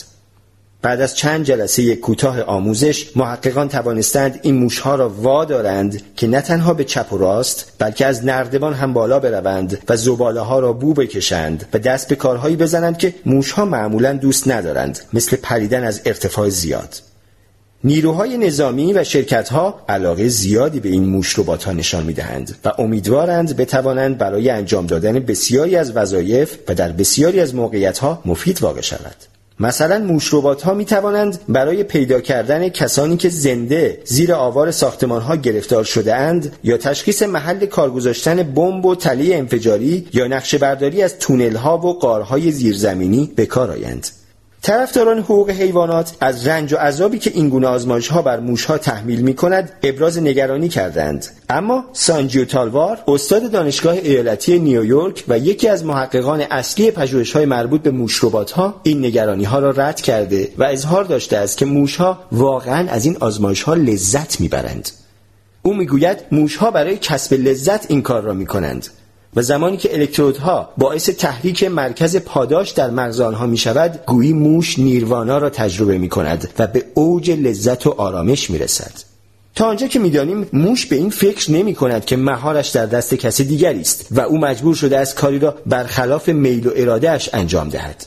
زمانی که پروفسور تالوار دکمه کنترل از راه دور را فشار می دهد موش می‌خواهد به سمت چپ برود و به همین علت هم به سمت چپ می رود وقتی تالوار دکمه دیگری را فشار می دهد موش می خواهد از نردبان بالا برود و برای همین هم از نردبان بالا می رود خواسته های موش در نهایت چیزی نیستند جز الگویی در مورد به کار افتادن نورون ها چه فرقی می کند نورون ها به علت تحریک شدن با نورون های دیگر به کار بیفتند یا به سبب تحریک شدن با الکترودهای کاشته شده در بدن موش که به کنترل از راه دور پروفسور تالوار متصل است؟ اگر از موش بپرسید به احتمال زیاد می‌گوید قطعا من صاحب اختیار و ارادم ببین می‌خواهم به سمت چپ بروم و این کار را هم می‌کنم. می‌خواهم از نردبان بالا بروم و این کار را هم می‌کنم. آیا این ثابت نمی کند که من اراده و اختیار دارم؟ آزمایش ها در مورد انسان خردمند نشان می دهد که انسان را هم مانند موش می توان دستکاری کرد و حتی با تحریک نقاط دقیقی در مغز او احساسات پیچیده‌ای مانند عشق و خشم و ترس و افسردگی را نیز ایجاد کرد یا از بین برد. محققان به دلیل محدودیت های واضح اخلاقی فقط در شرایط خاصی در مغز انسان ها الکترود کار می‌گذارند از این رو در اغلب آزمایش های مربوط به انسان از وسایلی شبیه به کلاه استفاده می شود که مزاحمت ایجاد نمی کنند. به کلاه الکترودهایی نصب می شود که از بیرون به پوست سر متصلند.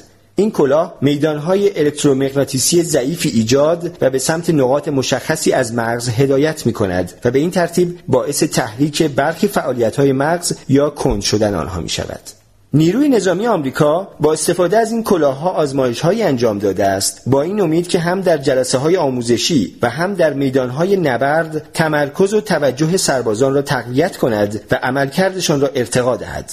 سالی ادی خبرنگار مجله نیو ساینتیست اجازه یافت که از یکی از وسایل آموزشی تک‌تیراندازها بازدید کند و نتایج را به چشم ببیند.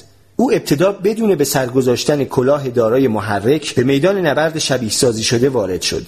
سالی شرح می دهد که چه ترسی سرتاپای وجودش را فرا گرفت. وقتی 20 مرد نقابدار را دید که بمب انتحاری به خود بسته تفنگهایشان را مستقیم به سمت او نشانه رفته بودند. می نویسد هر نفر را که با شلیک گلوله می کشم سه مهاجم دیگر از آسمان ظاهر می شود معلوم است نمی توانم با سرعت کافی شلیک کنم و ترس و نابلدی هم باعث می شود تفنگم دائم گیر کند. البته بخت با او یار بود که مهاجمان صرفا تصاویری ویدئویی بودند که روی پرده عریضی دور تا دورش پخش می‌شد. با این حال آنقدر از عملکرد ضعیف خود دلسرد شده بود که احساس کرد می‌خواهد تفنگش را زمین بگذارد و از آن فضای شبیه سازی شده بیرون بیاید. سپس کلاه دارای محرک درون جمجمه ای را بر سر او گذاشتند و او اعلام کرد چیز عجیب و نامعمولی حس نمی کند جز کمی گزگز و مزه عجیب فلز در دهانش. به رغم این با خونسردی و نظم و ترتیبی درست مانند رمبو یا کلینت ایستوود شروع کرد به تیراندازی به تک تک تروریست ها او می‌گوید در همان حال که 20 نفر از آنها به سمت من می‌دوند و سلاحهایشان را در هوا تاب می‌دهند من آرام و راحت تفنگم را صاف می‌کنم یک دسته نفس عمیقی می‌کشم نزدیکترین مهاجم را با تیر می‌زنم و بعد با آرامش به سراغ هدف بعدی می‌روم. در چشم هم زدن صدای فریادی میشنوم. خب تمام شد. چراغهای اتاق شبیه سازی روشن می‌شود. سکوتی ناگهانی جنازه های دوروبرم را در بر گرفته بود و انتظار داشتم باز هم با مهاجمان دیگری روبرو شوم. و زمانی که شروع می کنند به باز کردن الکترودهای روی سرم تا حدی ناراحت و دماغ می شوم. سرم را بالا می گیرم و به نظرم می رسد انگار کسی ساعت را جلو کشیده است. 20 دقیقه به سرعت برق و باد گذشته است. از دستیار پروژه می‌پرسم چند نفر را زدم. نگاه شیطنت آمیزی به من میاندازد و می‌گوید همشونو. این آزمون زندگی سالی را دگرگون کرد. در روزهای بعد دریافت که تجربه تقریبا معنوی را از سر گذرانده است. او می‌گوید آنچه این تجربه را متمایز می کرد حس باهوشتر بودن یا سریعتر یاد گرفتن نبود. چیزی که انگار از زمین جدایم کرد این بود که سرانجام برای اولین بار در عمرم سرم آرام گرفت و هرچه صدا در آن بود ساکت شد. حس بیاعتمادی به خود از ذهنم رفته بود و این نوعی وحی و الهام بود. ناگهان سکوتی باور نکردنی در سرم پیچیده بود. در هفته های بعد از این تجربه چیزی که به شدت می‌خواستم این بود که باز به سراغ آن الکترودها بروم و به خودم وصلشان کنم و امیدوارم بتوانید این حرفم را درک کنید. سوالهای زیادی هم به ذهنم می‌رسید. من که هستم به جز همان جن کتوله های خشمگین و تندخویی که در سرم چرخ می‌زنند و چون آنقدر میترسم که نمی‌توانم چیزی را امتحان کنم من را به سمت شکست سوق می‌دهند و آن صداها از کجا میآیند؟ بعضی از آن صداها تکرار پیش های جامعه اند بعضی پژواک سرگذشت شخصی ما و برخی دیگر نشانگر میراث ژنتیکیمان سالی می‌گوید اینها همه با هم حکایتی نادیدنی را می‌سازند که تصمیمهای آگاهانی ما را به شیوه شکل می‌دهد که معمولا از آن سر در نمیآوریم. چه می‌شد اگر می توانستیم تکگویی های درونیمان را بازنویسی یا حتی گاهی کاملا خاموش کنیم؟ همکنون محرک در اون جمجمه ای هنوز در آغاز راه است و معلوم نیست چه زمانی به فناوری پخته و کاملی بدل می شود. هیچ بعید نیست که انسانها مدارهای الکتریکی مغزشان را نه فقط برای شلیک کردن به تروریست ها بلکه برای دستیابی به اهداف روزمره لیبرالی هم دستکاری کنند. مثلا برای بهتر درس خواندن و کار کردن یا غرق شدن در بازی و سرگرمی یا دست یافتن به توانایی تمرکز بر چیزی که در هر لحظه خاص برایمان جالب است چه ریاضی باشد چه فوتبال. اما زمانی که این قبیل دستکاری ها رایج شود اختیار فرضی مصرف کننده نیز صرفا تبدیل می شود به محصولی دیگر که می توان آن را خرید. آیا می‌خواهید در نواختن پیانو ماهر شوید؟ اما زمان تمرین که می‌رسد ترجیح می‌دهید تلویزیون تماشا کنید. اشکالی ندارد. فقط آن کلاه را به سر بگذارید و نرم افزار مناسب را نصب کنید. بعد دیگر بیتاب پیانو زدن می‌شوید. من کیست؟ علم نه تنها باور لیبرالیسم به اختیار بلکه باور به فردگرایی را نیز تضعیف می کند لیبرال ها معتقدند ما خود واحد و یک پارچه ای داریم. فرد بودن به این معنی است که وجود شخص تفکیک ناپذیر است. درست است که بدن متشکل از تقریبا 37 تریلیون سلول است و هر روز جسم و ذهن متحمل بیشمار تغییر و ترکیب و جابجایی می شوند اما اگر واقعا تمرکز کنیم و بکوشیم با خود ارتباط برقرار کنیم قطعا در اعماق وجودمان ندایی واضح و اصیل میشنویم که خود واقعیمان است و منشأ هر گونه مرجعیت و معنا در جهان. ما باید یک و فقط یک خود واقعی داشته باشیم تا لیبرالیسم معنا یابد. زیرا اگر در درون ما بیش از یک ندای اصیل و حقیقی باشد از کجا می توانیم بدانیم پای صندوق رأی یا داخل فروشگاه یا در بنگاه ازدواج به کدام یک از آن صداها باید گوش بسپاریم؟ اما در چند دهه اخیر علوم زیستی به این نتیجه رسیدند که این داستان لیبرالیستی افسانه محض است. خود واحد حقیقی همانقدر واقعیت دارد که روح جاویدان مسیحیان و بابا نوئل و خرگوش عید پاک. مغز انسان متشکل از دو نیمکره است که با کابل زخیم اعصاب به هم متصل می شوند. هر نیمکره بر طرف مقابل بدن سیطره دارد. نیمکره راست مهار سمت چپ بدن را در اختیار دارد و اطلاعات محیطی را از میدان دید سمت چپ دریافت می کند و مسئول به حرکت درآوردن دست و پای چپ است و نیمکره چپ برعکس به همین علت کسانی که نیمکره راست مغزشان دچار سکته می شود گاهی از سمت چپ بدنشان قافل می شوند یعنی مثلا فقط سمت راست مویشان را شانه می‌زنند یا فقط غذای سمت راست بشقابشان را می‌خورند. دو نیمکره مغز تفاوت‌های عاطفی و شناختی نیز دارند اما این اختلاف اصلا معلوم نیست. بیشتر فعالیت شناختی هر دو نیمکره را در بر می‌گیرد اما نه به یک اندازه. مثلا در اغلب موارد نیمکره چپ در تکلم و نیز تعقل منطقی نقش مهمتری بازی می کند در حالی که در پردازش اطلاعات مکانی برتری با نیمکره راست است. بسیاری از پیشرفت‌های مربوط به شناخت رابطه بین دو نیمکره مغز با بررسی وضعیت مبتلایان به سرع حاصل شده است. در مواردی که سر حاد باشد تقیان های الکتریکی در قسمتی از مغز آغاز می شود ولی به سرعت به قسمت های دیگر سرایت می کند و باعث حمله بسیار شدیدی می شود در این حمله ها بیمار مهار بدنش را از دست می دهد و در نتیجه حمله های مداوم مانع می شوند بتواند شغلی اختیار کند یا زندگی طبیعی داشته باشد. در نیمه قرن بیستم وقتی که همه شیوه های درمانی ناموفق از کار درآمد پزشکان برای حل این مشکل کابل عصبی زخیمی را که دو نیمکری مغز را به هم متصل می کند بریدند و به این ترتیب تقیان های الکتریکی که در یک نیمکره شروع می شد نمی توانست به نیمکره دیگر تسری یابد. این بیماران برای متخصصان مغز گنجینه بودند پر از اطلاعات حیرت انگیز. یکی از این تحقیقات در مورد پسری نوجوان صورت گرفت. از او پرسیدند دوست دارد وقتی بزرگ شد چه کاره شود و او پاسخ داد طراح و نقشه کش فنی. این پاسخ طبعا از نیمکره چپ مغز صادر شده بود که در تعقل منطقی و نیز تکلم نقش اساسی دارد. اما این پسر یک مرکز تکلم فعال دیگر هم در نیمکره راست مغزش داشت که از عهده مهار زبان آوایی بر نمی آمد. اما با استفاده از مهره های اسکرابل می توانست واژه بسازد. محققان مشتاق بودند بدانند نیمکره راست مغز به آن سوال چه جوابی می‌دهد. بنابراین مهره های اسکرابل را روی میز پراکندند و بعد روی تکه کاغذ نوشتند دوست داری وقتی بزرگ شدی چه کار شوی؟ و آن را در کنار میدان دید سمت چپ پسر گرفتند. اطلاعات برآمده از میدان دید سمت چپ در نیمکره راست پردازش می شود چون نیمکره راست نمی توانست زبان آوایی را به کار بگیرد پسر چیزی نگفت. اما دست چپش به سرعت روی میز شروع به حرکت و جمع آوری چند مهره کرد. از ترکیب مهره ها این کلمه ساخته شد. مسابقه اتومبیل رانی. این ماجرا به این میماند که سازمان سیا دور از چشم وزارت خارجه آمریکا یک حمله پهپادی در پاکستان به اجرا درآورد. زمانی که خبرنگاری مسئولان وزارت خارجه را در این باره سوال پیچ می کند آنها توضیح مقبولی از خود سرهم می کنند در واقع متخصصان ماسمالی کردن رویدادهای سیاسی اطلاع ندارند که علت صدور فرمان این حمله چه بود. بنابراین صرفا توضیحی به هم میبافند. همه انسان ها و نه فقط بیماران دارای مرزهای دوپاره از همین سازوکار بهره می‌برند. سازمان سیای شخصی هر کس بارها و بارها بدون تایید یا اطلاع وزارت خارجهش کارهایی انجام می‌دهد و سپس وزارت خارجه او داستانی سرهم می کند که بهترین تصویر ممکن را از او ارائه می دهد. اغلب خود وزارت خارجه هم خیالات محضی را که به هم بافته است باور می کند و میپذیرد. این موضوع وجود دست کم دو خود مختلف را در درون ما نشان می دهد خود تجربهگر و خود داستانگو دانشگاه تورنتو به مطالعه وضع بیماران نیازمند کلونوسکوپی پرداخت. هنگام کلونوسکوپی برای تشخیص بیماری های گوناگون روده دوربین کوچک از طریق مقعد وارد روده می شود. این تجربه اصلا خوشایند نیست.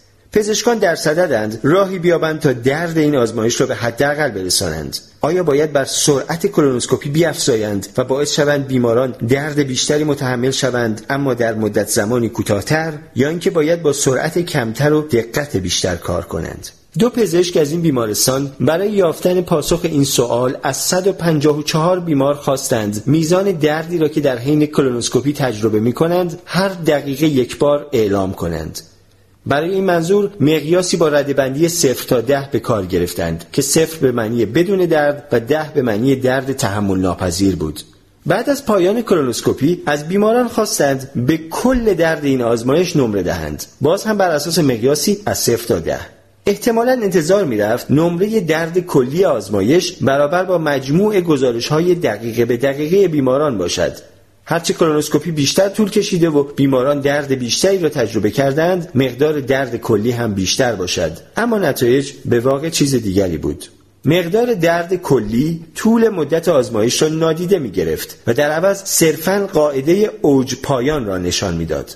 در یکی از کلونوسکوپی ها که 8 دقیقه طول کشید بیمار به میزان دردش در بدترین لحظه آن نمره 8 داد و در آخرین لحظه اش نمره 7 بعد از پایان این کلونوسکوپی بیمار به مجموع دردی که کشیده بود نمره 7.5 داد.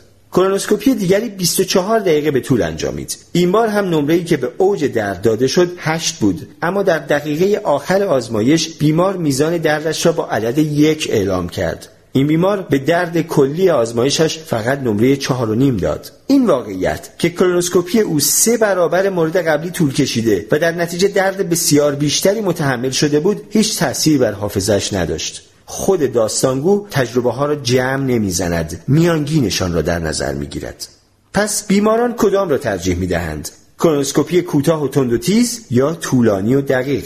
این سوال پاسخ واحدی ندارد زیرا بیمار دست کم دو خود مختلف دارد با گرایش های گوناگون. اگر از خود تجربه گر بپرسید احتمالا کلونوسکوپی کوتاه را ترجیح می‌دهد. اما اگر نظر خود داستانگو را بخواهید با کلونوسکوپی طولانی موافق خواهد بود زیرا فقط میانگین بدترین لحظه و آخرین لحظه را به خاطر میآورد. در حقیقت از دید خود داستانگو پزشکان باید چند دقیقه درد خفیف را به انتهای آزمایش اضافه کنند زیرا باعث کاهش تلخی کل خاطره می شود که از این تجربه باقی می ماند. پزشکان اطفال با این حقه کاملا آشنا هستند دام پزشکان نیز همینطور بسیاری از آنها در مطبشان قفسه پر از هدیه دارند و بعد از تزریق دردناک آمپول به بدن کودک یا حیوان یا انجام دادن یک معاینه پزشکی ناخوشایند یکی از آن هدیه ها را به کودک یا حیوان می دهند زمانی که خود داستانگو تجربه مطب پزشک را به یاد می آورد ده ثانیه آخر و لذت بخش حضور در مطب بسیاری از دقایق درد و استراب را از خاطر می برد. تکامل هزاران سال پیش از پزشکان به این حقه پی برد با توجه به درد و عذاب تحمل ناپذیری که زنان موقع زایمان متحمل می شوند شاید با خود فکر کنید که هیچ زن عاقلی بعد از یک بار تجربه آن حاضر نمی شود دوباره آن را از سر بگذراند اما پس از زایمان و در روزهای بعد از آن بدن هورمون‌های کورتیزول و بتا اندورفین ترشح می کند که از درد می کاهد و موجد احساس آسودگی و گاهی حتی وجد و شعف می شود. به علاوه عشق و علاقه روزافزون به فرزند و تشویق و تحسین دوستان و اعضای خانواده و باورهای دینی و تبلیغات ناسیونالیستی و غیره دست به دست هم می‌دهند و زایمان را از روان زخمی وحشتناک به خاطره مثبت بدل می کنند. بیشتر تصمیم های مهم زندگی را موقع انتخاب شریک زندگی و شغل و محل سکونت و شیوه گذران تعطیلات خود داستانگوی ما می‌گیرد. حقیقت این است که خود تجربهگر و خود داستانگو اصلا از هم جدا نیستند بلکه به شدت در هم تنیدند خود داستانگو از تجربه های ما به عنوان مواد خامی مهم در داستان پردازی هایش بهره می گیرد. این داستان ها چیزی را شکل می دهند که خود تجربهگر عملا احساس می کند. گرسنگی بر اثر روزه ماه رمضان با گرسنگی به دلیل آماده شدن برای آزمایش پزشکی و گرسنگی در نتیجه بیپولی با هم فرق دارند. معناهای مختلفی که خود داستانگویمان به احساس گرسنگیمان نسبت می‌دهد تجربه های عملی کاملا متفاوتی میآفرینند از این گذشته خود تجربهگر اغلب آنقدر قدرت دارد که نقشه های به دقت طراحی شده خود داستانگو را خراب کند. برای مثال من می توانم عزمم را جزم کنم تا در سال جدید رژیم بگیرم و هر روز به باشگاه ورزشی بروم. این قبیل تصمیم گیری های بزرگ در انحصار خود داستانگوست. اما یک هفته بعد که نوبت رفتن به باشگاه می شود خود تجربهگر برتری پیدا می کند احساس می کنم علاقه به باشگاه رفتن ندارم و در عوض پیتزا سفارش می دهم و روی کاناپه مقابل تلویزیون رها می شوم. با این حال بیشتر افراد خود داستانگو را احساس و درک می کنند زمانی که می‌گویند من منظورشان داستانی است که در سرشان است نه سیل تجربه هایی که از سر میگذرانند. ما آن نظام درونی را درک می کنیم که از آشفتگی و هرج و مرج دیوانوار زندگی داستانهایی به ظاهر منطقی و منسجم به هم می بافد. مهم نیست که پیرنگ داستان پر از دروغ و شکاف و جا افتادگی است و بارها و بارها بازنویسی می شود طوری که داستان امروز از بیخوبان با داستان دیروز تفاوت دارد و برخلاف آن است آنچه اهمیت دارد این است که همواره احساس می کنیم از بد و تولد تا مرگ هویت واحد و تغییر ناپذیری داریم این همان چیزی است که موجد این باور سوال برانگیز لیبرالیستی می شود که من یک فرد هستم و ندای درونی واضح و پایداری دارم که به تمام هستی معنا می بخشد. معنای زندگی خود داستانگو ستاری داستانی است به نام مسئله از خورخ لوئیس برخس نویسنده آرژانتینی داستان به دونکیشوت قهرمان رومانی معروف به همین نام اثر میگل سروانتس مربوط می شود. دونکیشوت برای خود دنیای خیالی می آفریند که در آن او قهرمانی افسانه است که به جنگ قولها می رود تا بانو دلسینا دلتوبوسو را نجات دهد. در عالم واقع دونکیشوت کسی نیست جز آلونسو کیشانو نجیب زاده سالخورده روستایی و دلسینای اشرافزاده دختری است کشاورز و بینزاکت اهل روستایی در همان نزدیکی و قولها هم آسیاهای بادی هستند برخس می‌خواهد بداند که اگر دونکیشوت به دلیل باور داشتن به این خیالات به شخصی واقعی حمله کند و او را بکشد چه می شود؟ برخس سوالی اساسی درباره وضع بشر مطرح می کند اگر داستانهایی که خود داستانگوی ما به هم میبافد باعث وارد آمدن آسیبی سخت به خود یا اطرافیانمان شود چه رخ می‌دهد؟ برخس می‌گوید سه احتمال اصلی داریم. یک احتمال این است که اتفاق خاصی نمیافتد. برای دونکیشوت کشتن انسانی واقعی اصلا اهمیتی ندارد. توهمات او آنقدر شدید است که نمی‌تواند میان این اتفاق و مبارزه خیالیش با قولهای آسیاهای بادی فرقی بگذارد.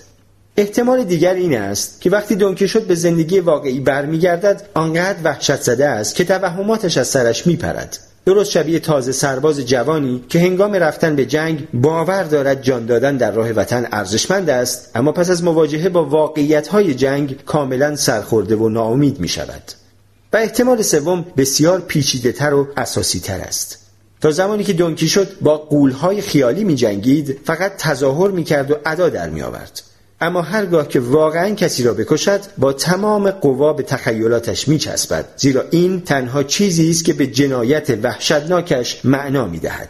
عجیب این که هرچه بیشتر خود را فدای داستانی خیالی می کنیم آن داستان نیرومندتر می شود زیرا ناامیدانه می خواهیم به این از خودگذشتگی ها و نیز رنج و مصیبتی که مسببش بوده ایم معنا ببخشیم. این در سیاست به سندروم خون فرزندان ما هدر نرفت معروف است. برای هر سیاستمداری سخت است به پدر و مادری بگوید فرزندشان برای هیچ و پوچ کشته شده است. اما ادای این حرف برای پدر و مادرها بسیار دشوارتر است و برای خود قربانیان از این هم دشوارتر. سرباز علیلی که پاهای خود را در جنگ از دست داده است ترجیح می دهد به خود بگوید من خودم را فدای شکوه و عظمت ایتالیای جاودان کردم. تا اینکه بگوید پاهایم را از دست دادم چون آنقدر احمق بودم که حرف سیاستمدارهای منفعت طلب را باور کردم. زندگی را در وهم و خیال به سر بردن بسیار آسانتر است زیرا خیالات به رنج و مصیبت معنا می بخشند. کاهنان هزاران سال پیش این اصل را دریافته بودند. اگر می‌خواهید انسانها به خدایان ایمان بیاورند باید آنها را وادار کنید چیزی ارزشمند را فدای آن کنند. هرچه این اتفاق دردناکتر باشد اطمینان افراد به آن موجود خیالی که چیزی را در راهش فدا کردند بیشتر می شود دهقانی بینوا که گاو نری گرانبها را در پیشگاه جوپیتر قربانی می کند متقاعد می شود که جوپیتر واقعا وجود دارد. او باز هم بارها و بارها گاوهای دیگری را قربانی می کند زیرا فقط در این صورت است که مجبور نیست بیهوده بودن مرگ همه گاوهای قبلی را بپذیرد. دقیقا به همین علت اگر کسی فرزندش را در راه عظمت ملت ایتالیا فدا کند یا پای خود را در راه خدمت به انقلاب کمونیستی از دست بدهد کافی است تا به یک ایتالیایی وطن پرست پرشور یا کمونیستی دو آتشه بدل شود. زیرا اگر اسطوره های ملی ایتالیا یا تبلیغات کمونیستی دروغ باشد او مجبور است بپذیرد مرگ فرزندش یا علیل شدن خودش کاملا بیهوده بوده است. و معدودند کسانی که دل و جرأت پذیرش چنین چیزی را داشته باشند. چون این نیست که فقط دولت ها به این دام بیفتند. شرکت های تجاری اغلب پول های زیادی را خرج کسب و کارهای ناموفق می کنند و اشخاص نیز دو دستی به ازدواج های ناموفق و مشاغل بدون آینده و بیحاصلشان می چسبند. علت این است که خود داستانگو بیشتر ترجیح می دهد در آینده متحمل رنج و عذاب شود زیرا در این صورت دیگر مجبور نیست بپذیرد رنج و مصیبت گذشته و حال یک سر توهی از معناست بالاخره اگر بخوایم به اشتباه های گذشته اعتراف کنیم خود داستانگو باید در پیرنگ داستان چرخش ایجاد کند تا به آن اشتباه ها معنایی بدهد. مثلا سرباز جنگ دیده صلح دوستی احتمالا با خود می‌گوید خب بله من پاهایم را اشتباه از دست دادم اما حالا به لطف این اشتباه می‌دانم که جنگ مثل جهنم است و از این به بعد زندگیم را وقف تلاش برای صلح می‌کنم. پس آسیب دیدگیم معنای مثبتی داشته چون ارزشمند بودن صلح را به من آموخته است. پس می‌بینیم که خود داستانگو نیز درست مانند پول و ملت و خدایان داستانی تخیلی است.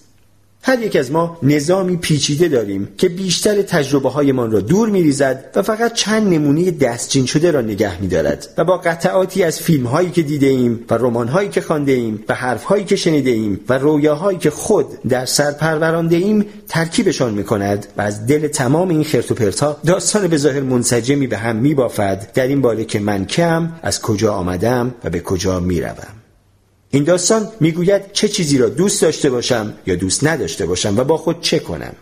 و شاید حتی اگر پیرنگ داستان ایجاب کند وادارم کند که جانم را نیز فدا کنم. هر کدام از ما ژانر خاص خودمان را داریم. زندگی برخی تراژدی است. بعضی دیگر بازیگر نمایش دینی بیپایانی هستند. برخی با زندگی مثل فیلمی اکشن برخورد می کنند و بسیاری گویی در نمایشی کمدی مشغول بازیند اما در نهایت اینها همه فقط داستانند پس معنای زندگی چیست؟ لیبرالیسم معتقد است که نباید انتظار داشته باشیم موجودی بیرون از ما معنایی حاضر و آماده برایمان فراهم کند. برعکس هر رای دهنده یا مصرف کننده یا تماشاگر باید قدرت اراده و اختیارش را به خدمت بگیرد تا نه فقط برای زندگی خود بلکه برای کل هستی معنایی بیافریند. علوم زیستی با براه انداختن این بحث که فرد مختار و آزاد صرفا افسانه خیالی است و مجموعه از الگوریتم های زیست شیمیایی آن را به هم میپیوندد پایه های لیبرالیسم را متزلزل می کنند. در هر لحظه سازوکارهای زیست شیمیایی مغز بارقی از تجربه را پدید می آورند که فورا ناپدید می شود. بعد باز پی در پی بارقه های پدید می آیند و ناپدید می شوند. پدید می آیند و ناپدید می شوند. اینطور نیست که این تجربه های لحظه‌ای و گذرا کم کم به ذاتی پایدار افسوده شوند. خود داستانگو میکوشد با سرهم کردن داستانی بی انتها به این اختشاش و در هم ریختگی نظم دهد. داستانی که هر یک از این تجربه ها جای خود و بنابراین معنای پایدار خود را در آن دارد. اما این داستان هر قدر هم متقاعد کننده و جذاب باشد باز هم داستان است. در قرون وسطا جنگجویان صلیبی باور داشتند خداوند و عرش اعلا به زندگیشان معنا می‌دهد و امروزه لیبرال ها بر این باورند که انتخاب آزادانی افراد معنای زندگی را تعیین می کند همه اینها به یک اندازه وهم و خیالند. البته تردید درباره اختیار و فرد جدید هم نیست. بیش از دو هزار سال پیش متفکران هند و چین و یونان اعلام می داشتند خود فردی وهم و خیال است. اما این تردیدها تا زمانی که تأثیری عملی بر اقتصاد و سیاست و زندگی روزمره نداشته باشد تغییری واقعی در تاریخ پدید نمی آورد. انسانها استاد ناهمخانی های شناختی هند. ما به خود اجازه می دهیم در آزمایشگاه به یک چیز باور داشته باشیم و در صحن دادگاه یا پارلمان به چیزی کاملا متفاوت. همانطور که با چاپ شدن کتاب بنیاد انواع داروین مسیحیت یک شبه ناپدید نشد. لیبرالیسم نیز فقط به این علت که دانشمندان دریافتند فرد آزاد و مختاری در کار نیست از بین نخواهد رفت.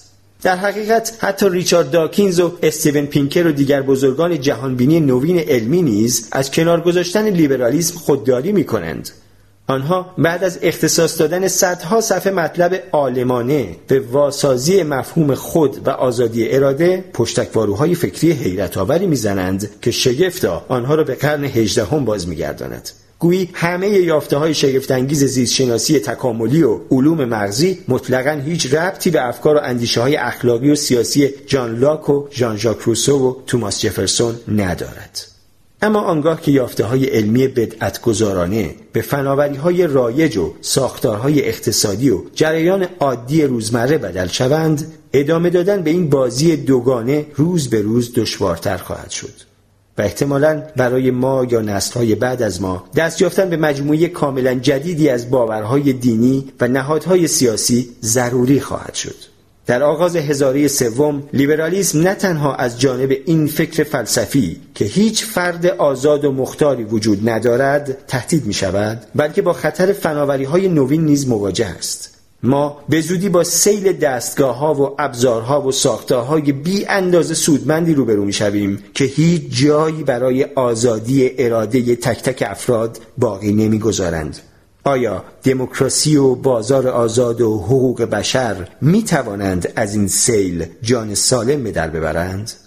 جداسازی بزرگ احتمالا در قرن 21 سه دگرگونی باورهای لیبرالیستی را در عمل کنار می‌زند و منسوخ می کند.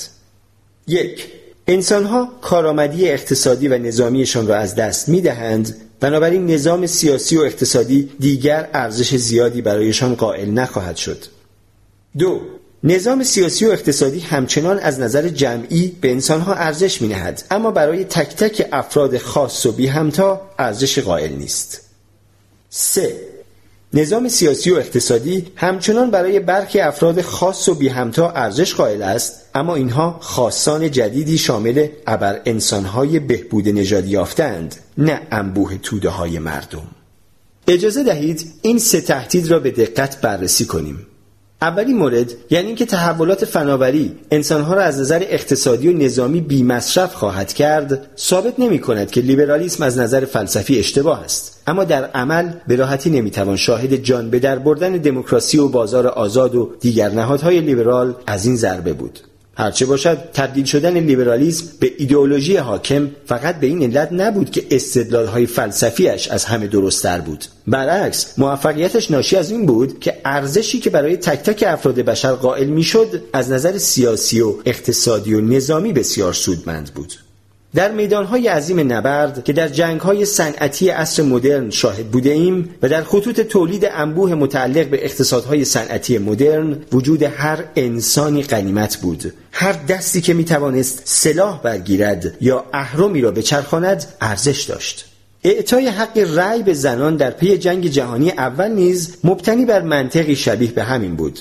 کشورها با پی بردن به نقش حیاتی زنان در جنگهای تمام‌عیار صنعتی نیاز به اعطای حقوق سیاسی به آنان در زمان صلح را دریافتند. بنابراین در سال 1918 وودرو ویلسون رئیس جمهور آمریکا به یکی از مدافعان حق رأی زنان تبدیل شد و به مجلس سنای آمریکا توضیح داد که در جنگ جهانی اول اگر خدمات زنان نبود نه آمریکا و نه کشورهای دیگر نمی توانستند به مبارزه بپردازند اگر ما حق رأی را به کاملترین شکل ممکن به آنها اعطا نکنیم نه تنها از ما سلب اعتماد می شود بلکه شایسته سلب اعتماد هم خواهیم بود اما در قرن 21 اکثر زنان و مردان احتمالا ارزش نظامی و اقتصادی خود را از دست می دهند.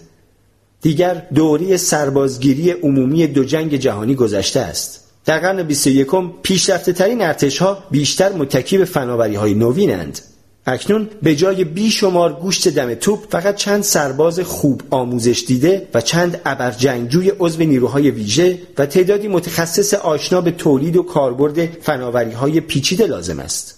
نیروهای مجهز به فناوری های پیشرفته با هدایت پهپادها و کرمهای کامپیوتری جای ارتشهای انبوه قرن بیستم را می‌گیرند و ژنرال ها اتخاذ تصمیم های مهم را روز به روز بیشتر به الگوریتم ها می سپارند. در مقیاسی کوچک فرض کنید دو پهپاد در هوا با هم درگیر می شوند. یکیشان نمی‌تواند بدون اجازه کسی که در پناهگاهی زیرزمینی هدایتش می کند گلوله شلیک کند. اما پهپاد دیگر کاملا خودران است. فکر می کنید کدام یک پیروز می شود اگر در سال 2093 اتحادیه اروپای فرتوت و کهنسال پهپادها و سایبورگهایش را برای سرکوبی انقلابی جدید روانه فرانسه کند کمون پاریس احتمالا از روی ناچاری تمام هکرها و کامپیوترها و تلفن‌های هوشمند را به خدمت می‌گیرد ولی از اغلب انسانها نمی‌تواند استفاده ای بکند مگر شاید فقط به عنوان سپر انسانی. حتی اگر برای عدالت بیش از پیروزی ارزش قائل باشید نیز احتمالا باید ترجیح دهید ربات ها و پهپادهای های خودران جای سربازها و خلبانها را بگیرند. وقتی سربازان از نوع بشر باشند می‌کشند و ویران می‌کنند و به قارت می‌برند و حتی زمانی که میکوشند درست رفتار کنند باز گاهی به اشتباه غیر نظامیان را به کشتن می‌دهند. کامپیوترهایی که بر اساس الگوریتم های اخلاقی برنامه نویسی شدهاند بسیار آسانتر می توانند با جدیدترین قوانین دیوان بین المللی کیفری سازگاری یابند.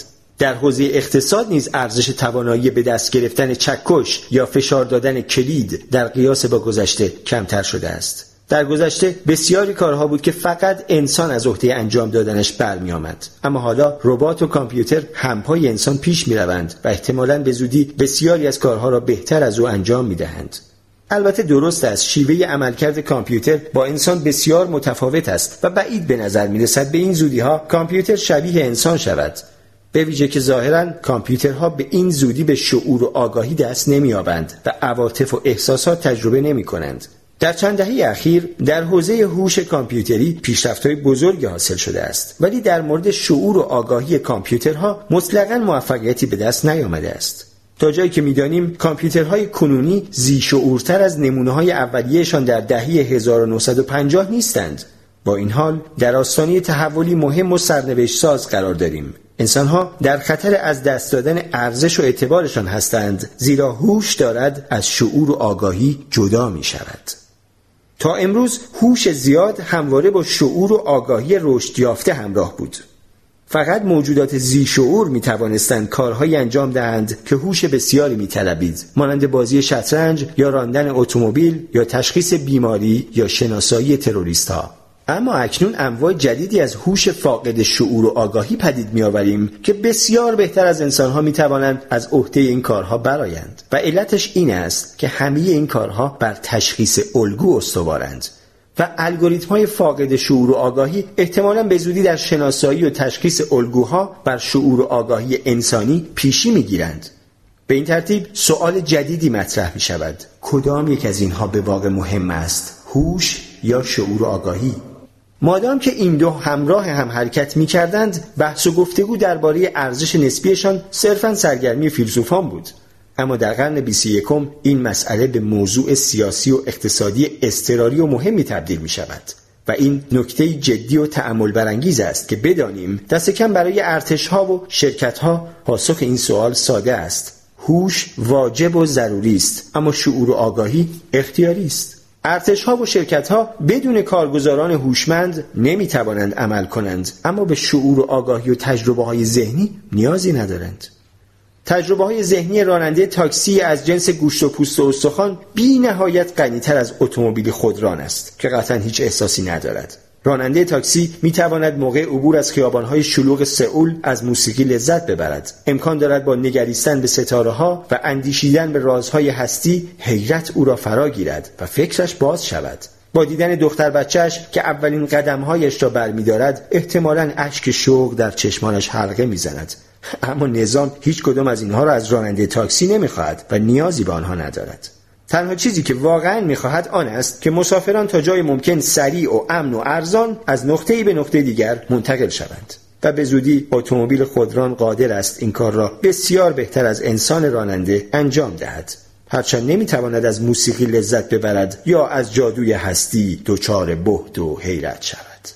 در حقیقت اگر بتوانیم انسانها را از راندن تاکسی و ماشین به کلی باز داریم و انحصار عبور و مرور را به الگوریتم‌های کامپیوتری بسپاریم می‌توانیم همه وسایل نقلیه را به شبکه واحدی وصل کنیم و به این ترتیب تصادف اتومبیل را عملا ناممکن کنیم. در اوت 2015 یکی از اتومبیل‌های خودران و آزمایشی شرکت گوگل تصادف کرد. زمانی که به گذرگاه آبر پیاده نزدیک شد و فهمید آبران قصد دارند رد شوند ترمز کرد. لحظه بعد اتومبیلی از پشت آن زد که راننده حواس پرتش احتمالا به جای چشم دوختن به مسیر به اسرار هستی میاندیشید اگر هر دو اتومبیل تحت هدایت کامپیوترهای به هم پیوسته بودند این اتفاق هرگز نمیافتاد الگوریتم ناظر با دانستن موقعیت و قصد و نیت تمام اتومبیل های مسیر جلوی برخورد دوتا از عروسک های خیمه شبازی خودش را می گرفت.